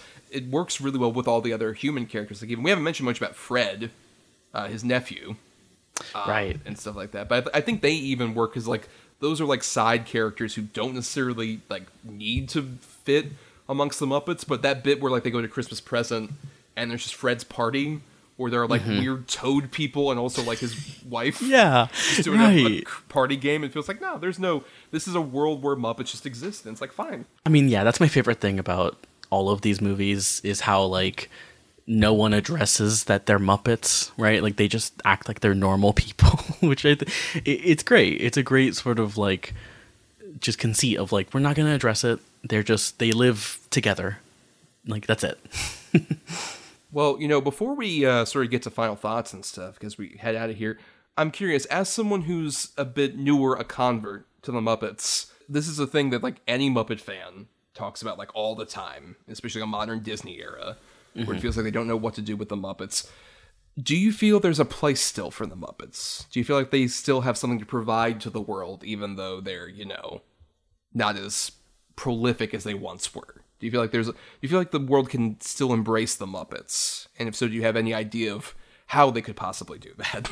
I, I absolutely do. I, I mean, I think like as someone who has like kind of just recently sort of gotten into them and like really enjoyed like all the Muppets movies, like it kind of does make me sad that like we haven't gotten. I mean, next year it'll be a decade since the last Muppet movie, which is like very upsetting because I think like it sounds very like cliche, but like I think the what the Muppets do is like they put on a show and they entertain. Yeah, it feels like Disney doesn't want to do anything with them, and it feels like that's such a thing where like you know Disney's just like oh we can't do anything kind of subversive or interesting with these characters really in the way that they want to maybe. I I don't think they should be kind of updated in that modern way, right? You know what I mean? Of mm-hmm. like all the fourth wall breaking and all that stuff that we kind of talk about. Like, I I think the Muppets work best when they're just like this, right? It's just a straight up, like, earnest story or earnest, like, entertainment. I would love to see them make a new Muppet movie. Like, I, I'm really like, I, I don't know what they could do with a with for the plot. Like, I feel like the 2011 Muppets kind of, for better and worse, kind of was a great way to do a legacy sequel of like the Muppets. Arguably, kind of created the modern legacy sequel. Oh, in a lot of right, exactly. Yeah. Right. I think it's so easy to do something like that. I think the like Muppets Most Wanted is kind of a cautionary tale of like how you can go too far with like celebrity cameos and just doing too much. Um but I would love to see like a new Muppet movie and get like new like celebrities in there. Like I don't know, I would love to see like Timothée Chalamet hanging out with Gonzo or something. Like I don't know, give me some of that. They're not Like, that think- far off from each other, to be fair. Like there was that joke that was going around when the first pictures for Wonka came out. That Gonzo looks kind of like Timothée Chalamet. Actually, kind of does. He really does. Yeah, I think the problem is like I don't know. As much as I love the Muppets in movies, I kind of feel like, you know, if we're gonna do movies at all, I think the way to go is to kind of do this thing again of like Muppets in a classic story. Like one that Mm-hmm. I constantly hear like people pitch that I'm kind of for is like Muppet Dracula. I think would be dope. Where you get like a guy to play Dracula, and then you like some celebrity, like I don't know, like Oscar Isaac plays Dracula or something like Yeah, that, and then you have not? the Muppets around and like this. And I think that would work for like a Disney Plus, especially because they kind of Right. did that with like the Haunted Mansion special they did a couple of years ago, which was fun. I think it was like a cute thing. At the same time, I think the better thing to do with them is a lot of people have said this, and I agree with it. Do like another Muppet show. Where you just have like episodes, and you just have like a celebrity guest come on. Like have Timmy be on that. Yeah, have Zendaya be with the Muppets. Like, come on, that's like I I think you know I I don't know like if the general public would care about that, but I think like it's it would be great to see like a lot of these like newer the newer newer younger actors that we have like be in a Muppets thing, and especially because like like we were talking about with Caine, like I think it's really great to see actors like try to act alongside Muppets, and I think it's a really great showcase for like just actors and comedians and stuff like that. Right. Though I think the danger also at the same time is like something that I think going back to the Muppets uh 2011 is kind of problem is like now you have people who are like too big a fan of the Muppets who like grew up with them.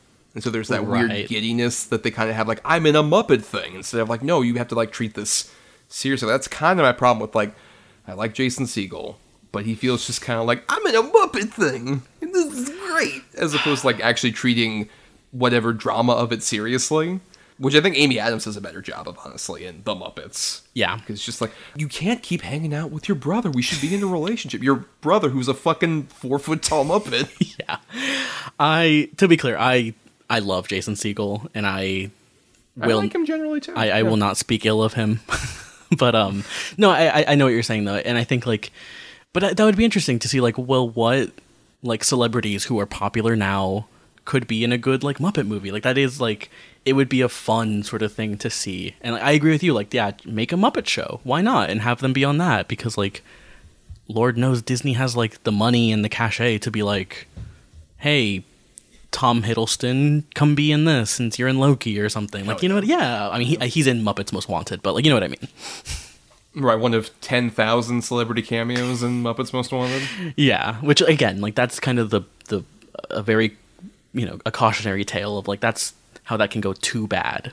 Where just like you blink and there's a new celebrity on screen. Right. Like that's what like I don't want at all. Like I don't think I think it should be something like you know, even in the 2011 Muppets, like there are a lot of celebrity cameos, but I love like I think Rashida Jones is so great in that movie, where she is just has just so much contempt for the Muppets, and like it's so great at performing that. or even like in the original Muppet movie, they have celebrity cameos, but they like let them breathe and actually do like a scene. Right. Instead of like, they're here, sh- shove them in the fucking camera and Right, get them out right, of here right. immediately because they have like five minutes to be on the set or whatever. Yeah, I think like the probably the best example for me in the Muppets is probably Jack Black. Exactly. like, that- Perfect. That whole bit of it just being like he's forced to be on here. Right, and like especially because like you see him early on with like Animal, and you're like, oh great, Jack Black is in this, and then it's a great callback when they kidnap him. it's a very kind of delicate sort of decision of like getting like who do you like what celebrity can be in the Muppets. It's it's a very interesting sort of process.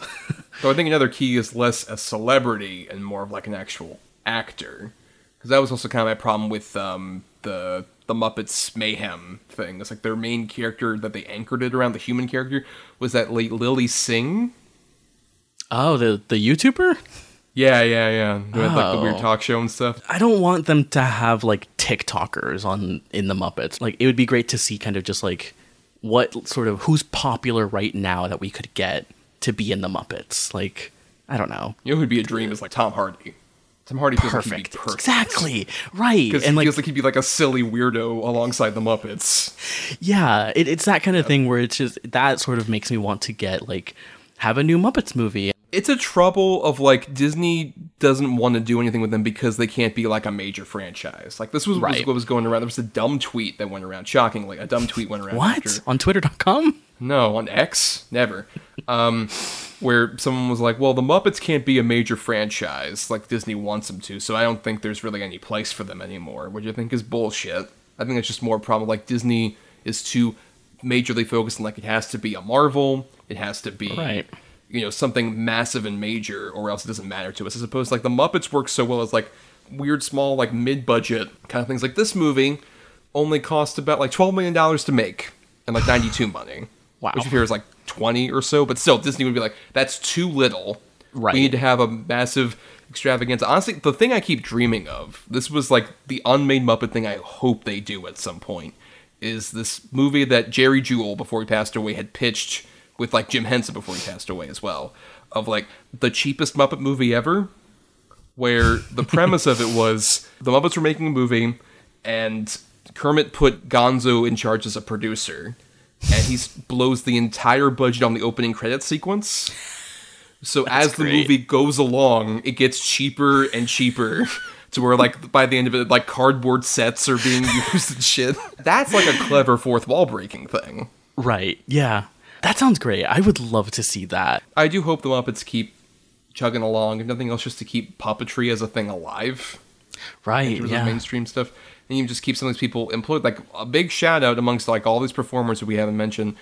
Dave Goelz, who has played Gonzo since like the 70s. He's like the one main guy who, that's still around since from the Jim Henson days. Oh, cool. As long as like him and some of these other great performers that are still doing stuff get to be puppety and whatnot.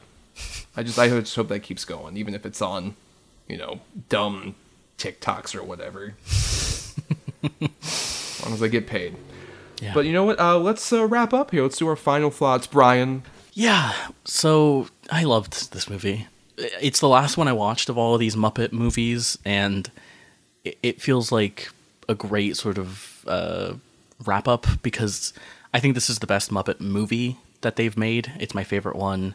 I think that a lot of that is because of just the Christmas vibe. I, I love just movies set during Christmas. I love just living in, you know, as again, like you said earlier, like as someone who grew up in Florida, like I've never seen snow. So anytime I see just like a snowy Christmas, it, it, it just is so cozy and comfy. Just the idea of putting the Muppets in a Christmas Carol and telling that story, both with the silliness and goofiness of the Muppets that we all like love, but still carrying the really earnest nature of the story and telling it earnestly, telling it like you know, it's not a an edgy, subversive like Christmas Carol or anything. It, it's This a- ain't your daddy's Christmas Carol. yeah. Oh God. But just yeah, the way that it, it is a mixture of these actors who have incredible gravitas, like Michael Caine, m- with like Gonzo, the great Gonzo, and you know, you respect his fucking title. yeah. it, it's a really like beautiful movie as well like from i think the the perspective of like yeah just the puppetry just the design of all these characters the sort of movie magic angle of it all it's just such a beautiful movie i don't know it got me so emotional because of which is weird to say for a Muppet Christmas movie. Like it, feels kind of a weird thing to to think of, but I I just was sobbing during this thing. It there's it's a beautiful movie. I- love it. Um it's gonna be a yearly Christmas watch for me from now on. Like I just I love it. I'm so happy that I could make this a part of your Christmas tradition. That I can make this like truly. This feels like my Christmas Carol story here. Bryan has become he's a changed man. He just woke up out of his bed and said, "Oh, I didn't miss the recording. I- I can tell Thomas." I really, I, I mean, I am. I have like really fallen in love with like the Muppets as characters while I've been watching all of these movies, and like it, it I don't know, something about like the Muppets, along with just Christmas, have that sort of childhood. Just remind me of like childhood and uh, just that that childhood like whimsy and like just I don't know. There's something about it that I just am really. I, I love it, and I just I love the Muppets as characters. so great that I can convert another into the Muppet cult. uh, now you can check Muppet Wiki obsessively like I did when I was younger. like, oh, that's what that Muppet's name is? Oh, I can't believe it. Wow. That's what his name? Who performed him? Oh, wow, Jerry Nelson. That's great. I obviously, like, I love this uh, from childhood, and I was definitely kind of, you know, worried about, you know, w- with a lot of things from my childhood, there is, like, that sort of aversus to a nostalgia I have because of just our modern society that gets, like, so obsessed with, like, something from my childhood is always great. Therefore, there's no problem with it. And obviously, the Muppets are immune to that, as I mentioned, with, like, Muppets from Space. They're, they're susceptible to some of that like oh this isn't aged very well necessarily but like this one and the uh, three henson produced ones truly feel timeless Yeah. in a way because yeah it feels like you can really like still watch this years down the line. You can show this to like younger children they would love it. Yeah christmas carol just feels like it is also i think the best thing post henson that they did. A shame that it's like the thing they literally did right after henson but um, yeah, it, it definitely at least proves to me that like these characters can live on past the guy who created them, even past a couple of the great people who performed them, like with Henson and Richard Hunt. That like these characters still have like a value, and they still is like there's still something you can actually do with them that isn't you know, just like I said, kind of putting them in a fucking closet like Disney has currently. Right. That there, there still is a lot of like impact them, especially like in this case where they're using doing a classic story and they have like a great anchor with Michael Caine who treats the story like genuinely seriously as like all these antics are going on, and it just also it's just a, a, a very well made movie in general. Like Brian Henson, mm-hmm. like I said, just does such a great job with this. It is such a bummer. Still, I can't emphasize enough how like one of the most disappointing things in, in my life was the Happy Time Murders, which is his most recent directorial effort. You know, I was gonna mention it earlier, and I, I, I decided against it out of respect. But yeah, that movie is awful. fucking like, abysmal, terrible, truly atrocious, and is weird god awful. because like it should be interesting because like it's you know it's what we talked about like the puppetry and kind of that that sort of angle to it. It'd be it's interesting to sort of bring that into a modern audience, but good lord, that movie is so unfunny and so awfully written. the end credits are like them showing you behind the scenes stuff. And that makes me just angrier at how terrible this fucking movie is because so many people worked so hard to make this fucking work to Yeah. any degree. And it still is like shit. Yeah, I mean, I, this is another reason why I'm glad that we're doing this because I had only seen that movie. I had seen that that movie in theaters before I ever saw any Muppet stuff because I was just like, I'll watch, I'll watch anything that's in theaters or whatever. And yeah, I'm glad that I have now watched like Muppet Treasure Island and Christmas Carol because I, I did not want that to be my only knowledge of Brian Henson's like directing career because this and Treasure Island proved that he's a great director and can can do really interesting stuff with like puppetry and, and these characters and everything. Yeah, well, in all respect to him though, for at least trying to keep the Jim Henson Company alive, Sure, and doing like yeah. whatever puppet stuff he can do, even if it is fucking Happy Time Murders. Jesus Christ, Brian. But um, not this Brian, other Brian. That's where you were more offended, just like that a Brian would have made that. That's true. And his name is spelled differently than mine. Mine mine's with a Y, his is with an I, so True, like he has the normie spelling, not the cool. That's spelling true. with the Y. Yeah. um, but anyway, yeah, Muppet Christmas Carol. I think it's genuinely great. It's one of my favorite Muppet movies. One of my favorite Christmas Carol adaptations. One of my favorite Michael Caine performances.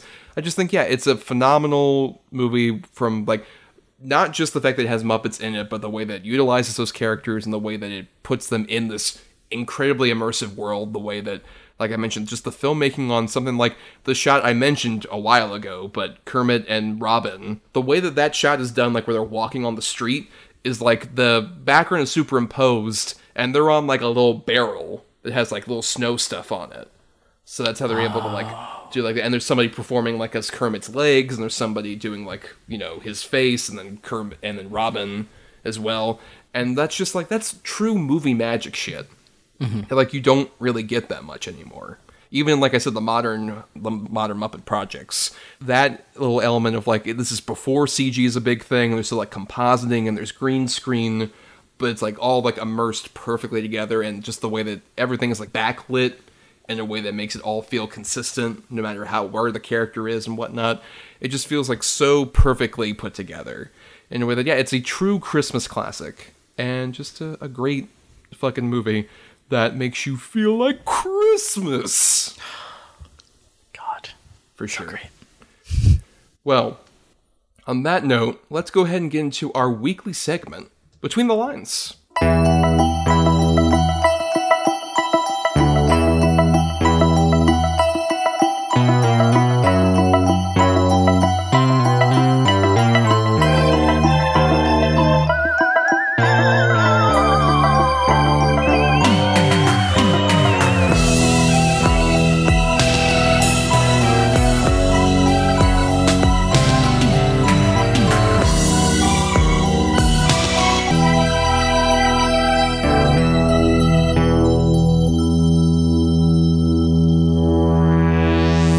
So, Between the Lines is a segment where every episode, Bryan and I recommend, you know, a film related to uh, the movie that we're talking about. You know, it could be an alternate choice for like the M for Masterpiece for Disney, or it could be just something kind of related to some degree to uh, the current movie we're talking about. And Bryan, you're going first. What's your uh, pick for Between the Lines? Yeah. Um, I'm gonna recommend a movie that we've talked about. We we had a conversation kind of recently where I was I was like, I'm gonna watch this movie, I think. Um and especially with all of the kind of comic book movie and superhero talk that we did with our Guardians of the Galaxy episode a couple weeks ago, um, I decided to recommend a movie from 1991, The Rocketeer, which is a movie directed by Joe Johnston, who, of course, would go on to, you know, make a Captain America movie, one of the best Marvel movies, in my opinion. But he also made, like, Honey, I Shrunk the Kids and Jumanji and Jurassic Park 3, etc., etc. But what I think is so interesting about this movie, and it's a, a very sort of in a way by the numbers kind of origin story for a comic book hero in a lot of ways. I think it really sets the template for a lot of what Marvel kind of does in the MCU. Like there is just watching this, you feel so much of what they end up doing. It's in case you don't know, it is it's set in the the twenties, I believe, or the twenties or the thirties, um, and it is this this guy, this average guy who is working as a pilot, and he gets embroiled in this conspiracy involving Nazis and Howard Hughes and a jetpack, and he he becomes the Rocketeer. Jennifer Connelly is in it. Alan Arkin has a fantastic supporting role in this. Like R.I.P. He's really incredible in this movie. Curmudgeon legend. Oh yeah, Alan Arkin. Yeah. Uh, Timothy Dalton is the villain, who is really great as well. A thing I think is so interesting is that Jennifer Connelly got to act with James Bond and David Bowie in like you know the span of a few years, which is crazy. Um, and yeah, I mean, so much of the energy of modern comic book movies, I think, is in The Rocketeer. Like, I, I watched it, you know, about a week ago, and I was just like, oh my gosh, this could have been, you know, despite a lot of the visual effects being very dated. I think it could have been made today. Like there's there's so much about it that feels very modern, um, but with a lot of that sort of classic comic book energy. In you know the design of everything, it's very sort of retro futuristic in a certain way. It's a very earnest story, so like again, none of that jokiness that we get in a lot of modern comic book movies it's just a really well directed movie as well. Like just from the very first shot, which is like the title card and those like those like doors opening, you're yeah. just like, oh my gosh, I'm like, you know, it's that thing that like um I think I think it was Greta Gerwig recently was just like within five minutes of watching a movie, you can tell if you're watching like a, a real movie by a real director. Yeah, it's an incredibly well directed movie. It's so fun and entertaining in a way that a lot of these movies have forgotten how to be. Yeah, it's a really great movie. It's got one of the great movie posters of all time as well. Just incredible artwork. I could like i st- I'm looking at it right now. I could stare at it for like hours. Yeah, The Rocketeer. You you like this movie, right, Thomas? Hell yeah, this is a great movie. Love The Rocketeer. Yeah, it feels definitely like it's a weird thing where I agree with you that it could be made today. It's a question of would anybody well, actually make it today? Exactly. Because the sad thing is the, the the closest Joe Johnston has gotten to make a movie like this again is Captain America: The First Avenger. Right, which which is like very similar to that movie in in some ways. Yeah, the aesthetics of it and whatnot. Yeah, mm-hmm. and I just honestly think like this movie is nearly perfect, and my only problem with it, and it's not a huge problem, everyone in the cast is so good it makes poor Billy Campbell. yeah, well, kind of look lesser by comparison. Which, no yeah. offense, I think he's decent in the moving, but at the same time, you kind of wish you would have somebody like a Bruce Campbell, sure, or um, or even my pick, uh, who I think would be perfect, especially like you know blue collar stunt pilot guy from this time, R.I.P. Bill Paxton.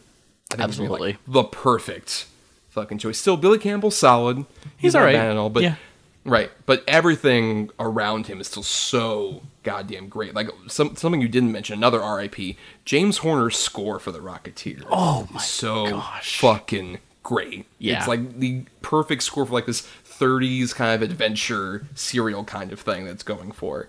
Um, but yeah, so many great moments. Like I, I, I can't emphasize enough how much I love the bit where like they have the FBI and the mob converging and then Paul Sorvino, when he Hell realized, yeah. like, oh, wait, I've been working for a Nazi? Look, I'm a red blooded American. And then the mob and the FBI are shooting at Nazi Timothy Dalton. It's like, hell yeah. This is great. yeah. It's it's great. It's a fan. Yeah, Paul Sorvino as well, who is like really great in this movie. Yes. Um, yeah, and has that sort of like kind of Indiana Jones type of like vibe to it in terms of like it being like a an adventure, a real adventure. Yes. But yeah, it, it's a incredibly fun movie. I would recommend it to anyone who is like a bit tired with, you know, obviously these modern comic book movies, but also like I, I love a classic origin story, and it feels like the ones that we do get now are kind of bad, and it feels like they're not really interested in doing origin stories in this kind of classical way because it feels like oh well we know these tropes we know all this stuff and it's it's just great to get a movie that is so earnest about the way that it's telling the story which yeah it's uh, why I love that movie it's a great movie Which is especially interesting given it's based on like a comic that only came out in like the 80s. It's not based on like a classic Really? comic. Right. any degree. It's, this was already like retro futuristic from like 10 years prior when the source was Right. came out. But also just a weird thing I discovered like fairly recently is there's the only sort of thing Disney has done since this came out is there's a Disney Junior cartoon that like follows a little seven-year-old girl who's like the great granddaughter of the Cliff character, who is now like the Rocketeer. Huh. weird that that's a thing that exists. There's a Disney Junior show. yeah I don't know what kids are just like yeah the Rocketeer let's watch the the the sequel TV show like I don't know I don't think The animated series sequel. yeah Weird. very weird Very weird. Well, now I'm going to go ahead and do my recommendation. You know what? This episode's coming out right before the Christmas holiday. Happy holidays to everybody. We haven't really mentioned it yet. But you know what? I am so generous and in the festive holiday spirit that I'm technically going to be recommending two things. That's right. oh my I'm breaking the rules. Uh, mainly because the two things I'm recommending aren't films as much as TV specials that are Christmas themed and uh, are Jim Henson related productions. Uh, I'm going to be recommending two specials that are perfect for the holiday season, especially if you haven't seen any of them. Um, it's going to be uh, the first one is Emmett Otter's Jug Band Christmas, which was a special from 1977 uh, that is directed by Jim Henson and is an adaptation of a children's book. And basically, the premise is we follow um, this little family unit of a mother otter and uh, her little boy Emmett. And uh, in this uh, particular tale, uh, they are a poor family that lives in uh, this kind of like seaside town um, where they you know they take odd jobs in order to make ends meet, and they don't have a lot to give for Christmas. But the big thing that's going to happen is there's a big uh, talent show where the big reward is fifty dollars, which um, the mother and Emmett decide to enter because they do have hobbies as musicians. Uh, Ma can sing, and Emmett has his friend's uh, little jug band, the titular jug band. Emmett's like, oh, you know, if I enter this, then I can uh, get Ma a nice dress.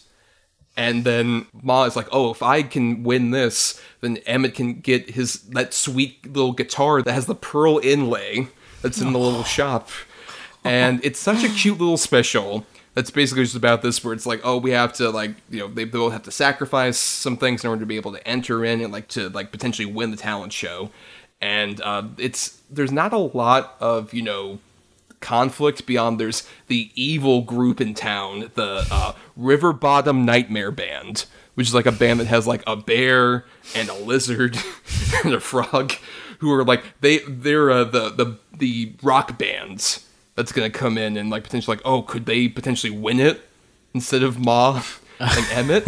And it's such a cute little special. It's so sweet. It's on Amazon Prime. It's so great. But then the other thing I have to recommend, more Muppety themed, is A Muppet Family Christmas, which is a special from 1987. Uh, that's one of the last Jim Henson related things as well that he did. And basically, the premise of this is even more conflictless in terms of the huge span of Muppet stuff, where it's like the Muppets are going to Fozzie's mom's house for Christmas. It's the plot. They all go over to Fozzie's, which I love the opening of it. Like they're all gonna be like, "Oh, we're gonna surprise Fozzie's mom, who doesn't know about this, and she's all alone on Christmas." And meanwhile, she's literally like, "Oh man, I can't wait to go to California for Christmas. It's gonna be surfing. It's gonna be great." And then everybody comes in, um, and it's a very sweet special of just like all the Muppets hanging out. But the big reason why I would recommend this to anybody and why it might be a bit hard to find. There's a lot of versions on YouTube as of when we're recording this, but it's a special where it's not just the Muppets, maybe because you know who comes caroling in and starts hanging out with everybody? The Sesame Street characters. Yeah. And then, oh, you know who's uh, in the little like basement? There's a hole, and guess what? Kermit goes over into Fraggle Rock Land. That's right. It's the biggest crossover event. Uh, truly more inspired than Avengers Endgame, the Yeah. greatest crossover event. Eat shit, Russo brothers. Yeah, this thing actually looks colorful, not gray and sludgy. Um, but yeah, it's just it's a special where like all the Muppets like hang out together. The most conflict there is is like Miss Piggy. She's at a like a big shoot for like uh you know like a big magazine cover. Of course, of course. doing, of course, because you know she's the star, as She we all know. And she, she tries to make it back over to the Fozzie's mom's house, but oh no, it's a snowstorm outside. Will she be able to get there in time for Christmas?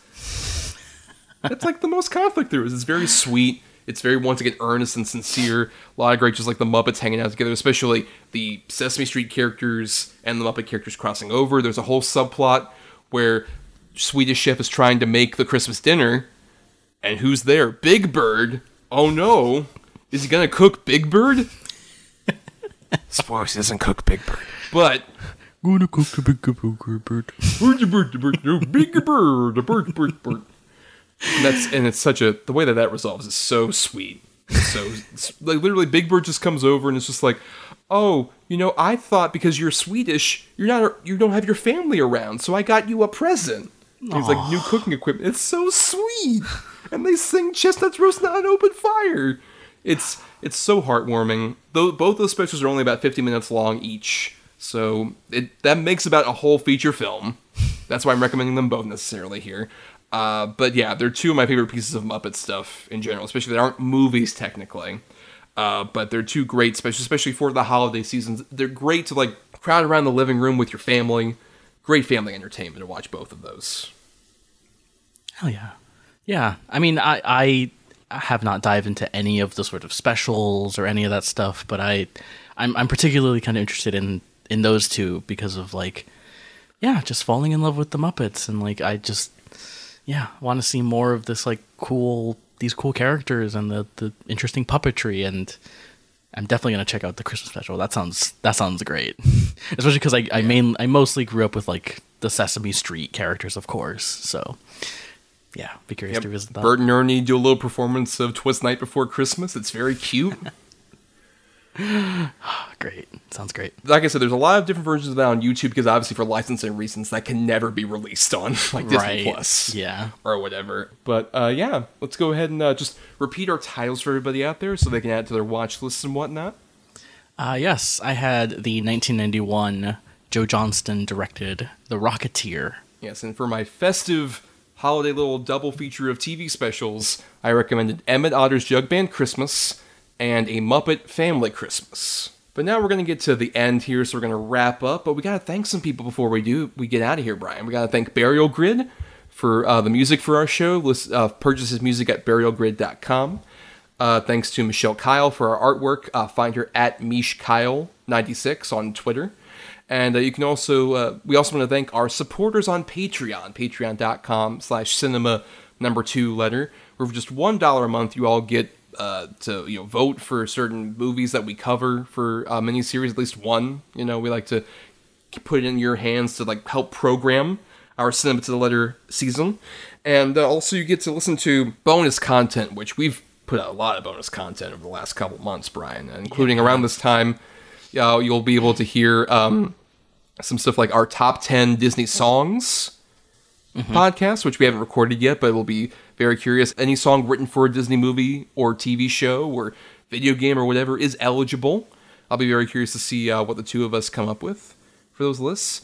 Um, and also, I believe around Christmas Day, um, we're going to do a little experiment where I've um, put together a YouTube playlist of random just Disney bullshit that Bryan and I are going to watch together and make a sort of like little commentary thing. I think I'll put that out like on Christmas Day. I think it'll be like a fun little treat for all of you to have uh, while you're trying to stay away from your families after you get all your presents. you're like, fuck off.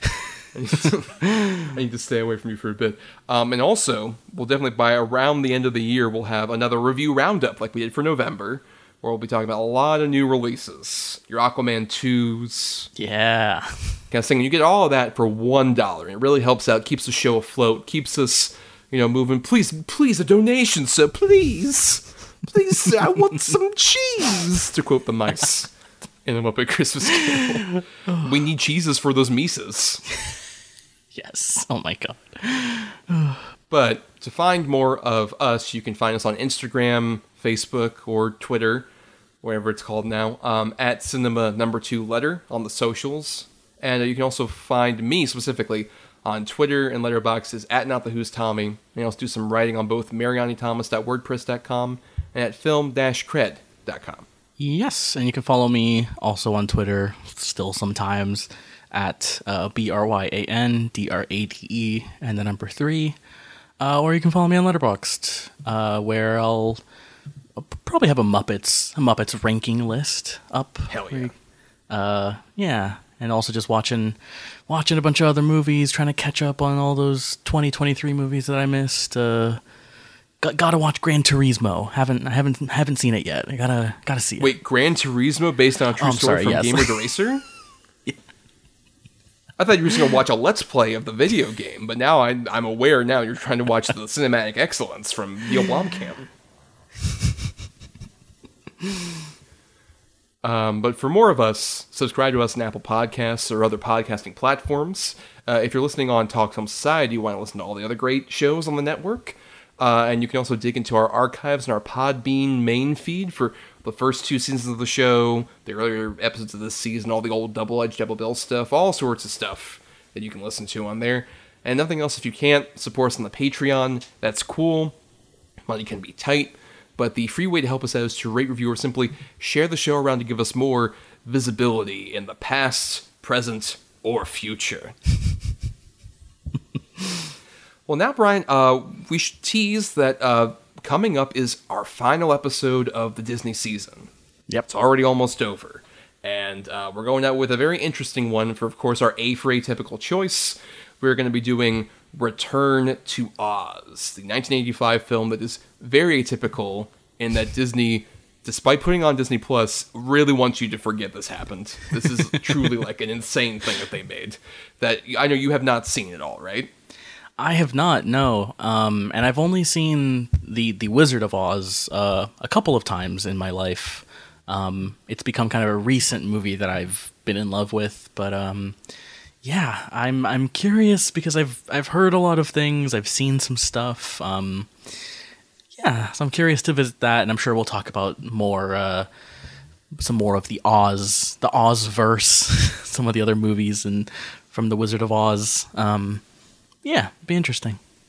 Yeah, especially interesting. I'll just tease here. This was definitely a movie where I loved the original Wizard of Oz as a kid, and then uh, my dad was like, "Oh, there's a sequel. You should watch that." And I had nightmares. Terrifying film. Um, that also trivia has a bit of a connection in that uh, Brian Henson does the puppetry and voice for one of the main characters in it. Oh, okay.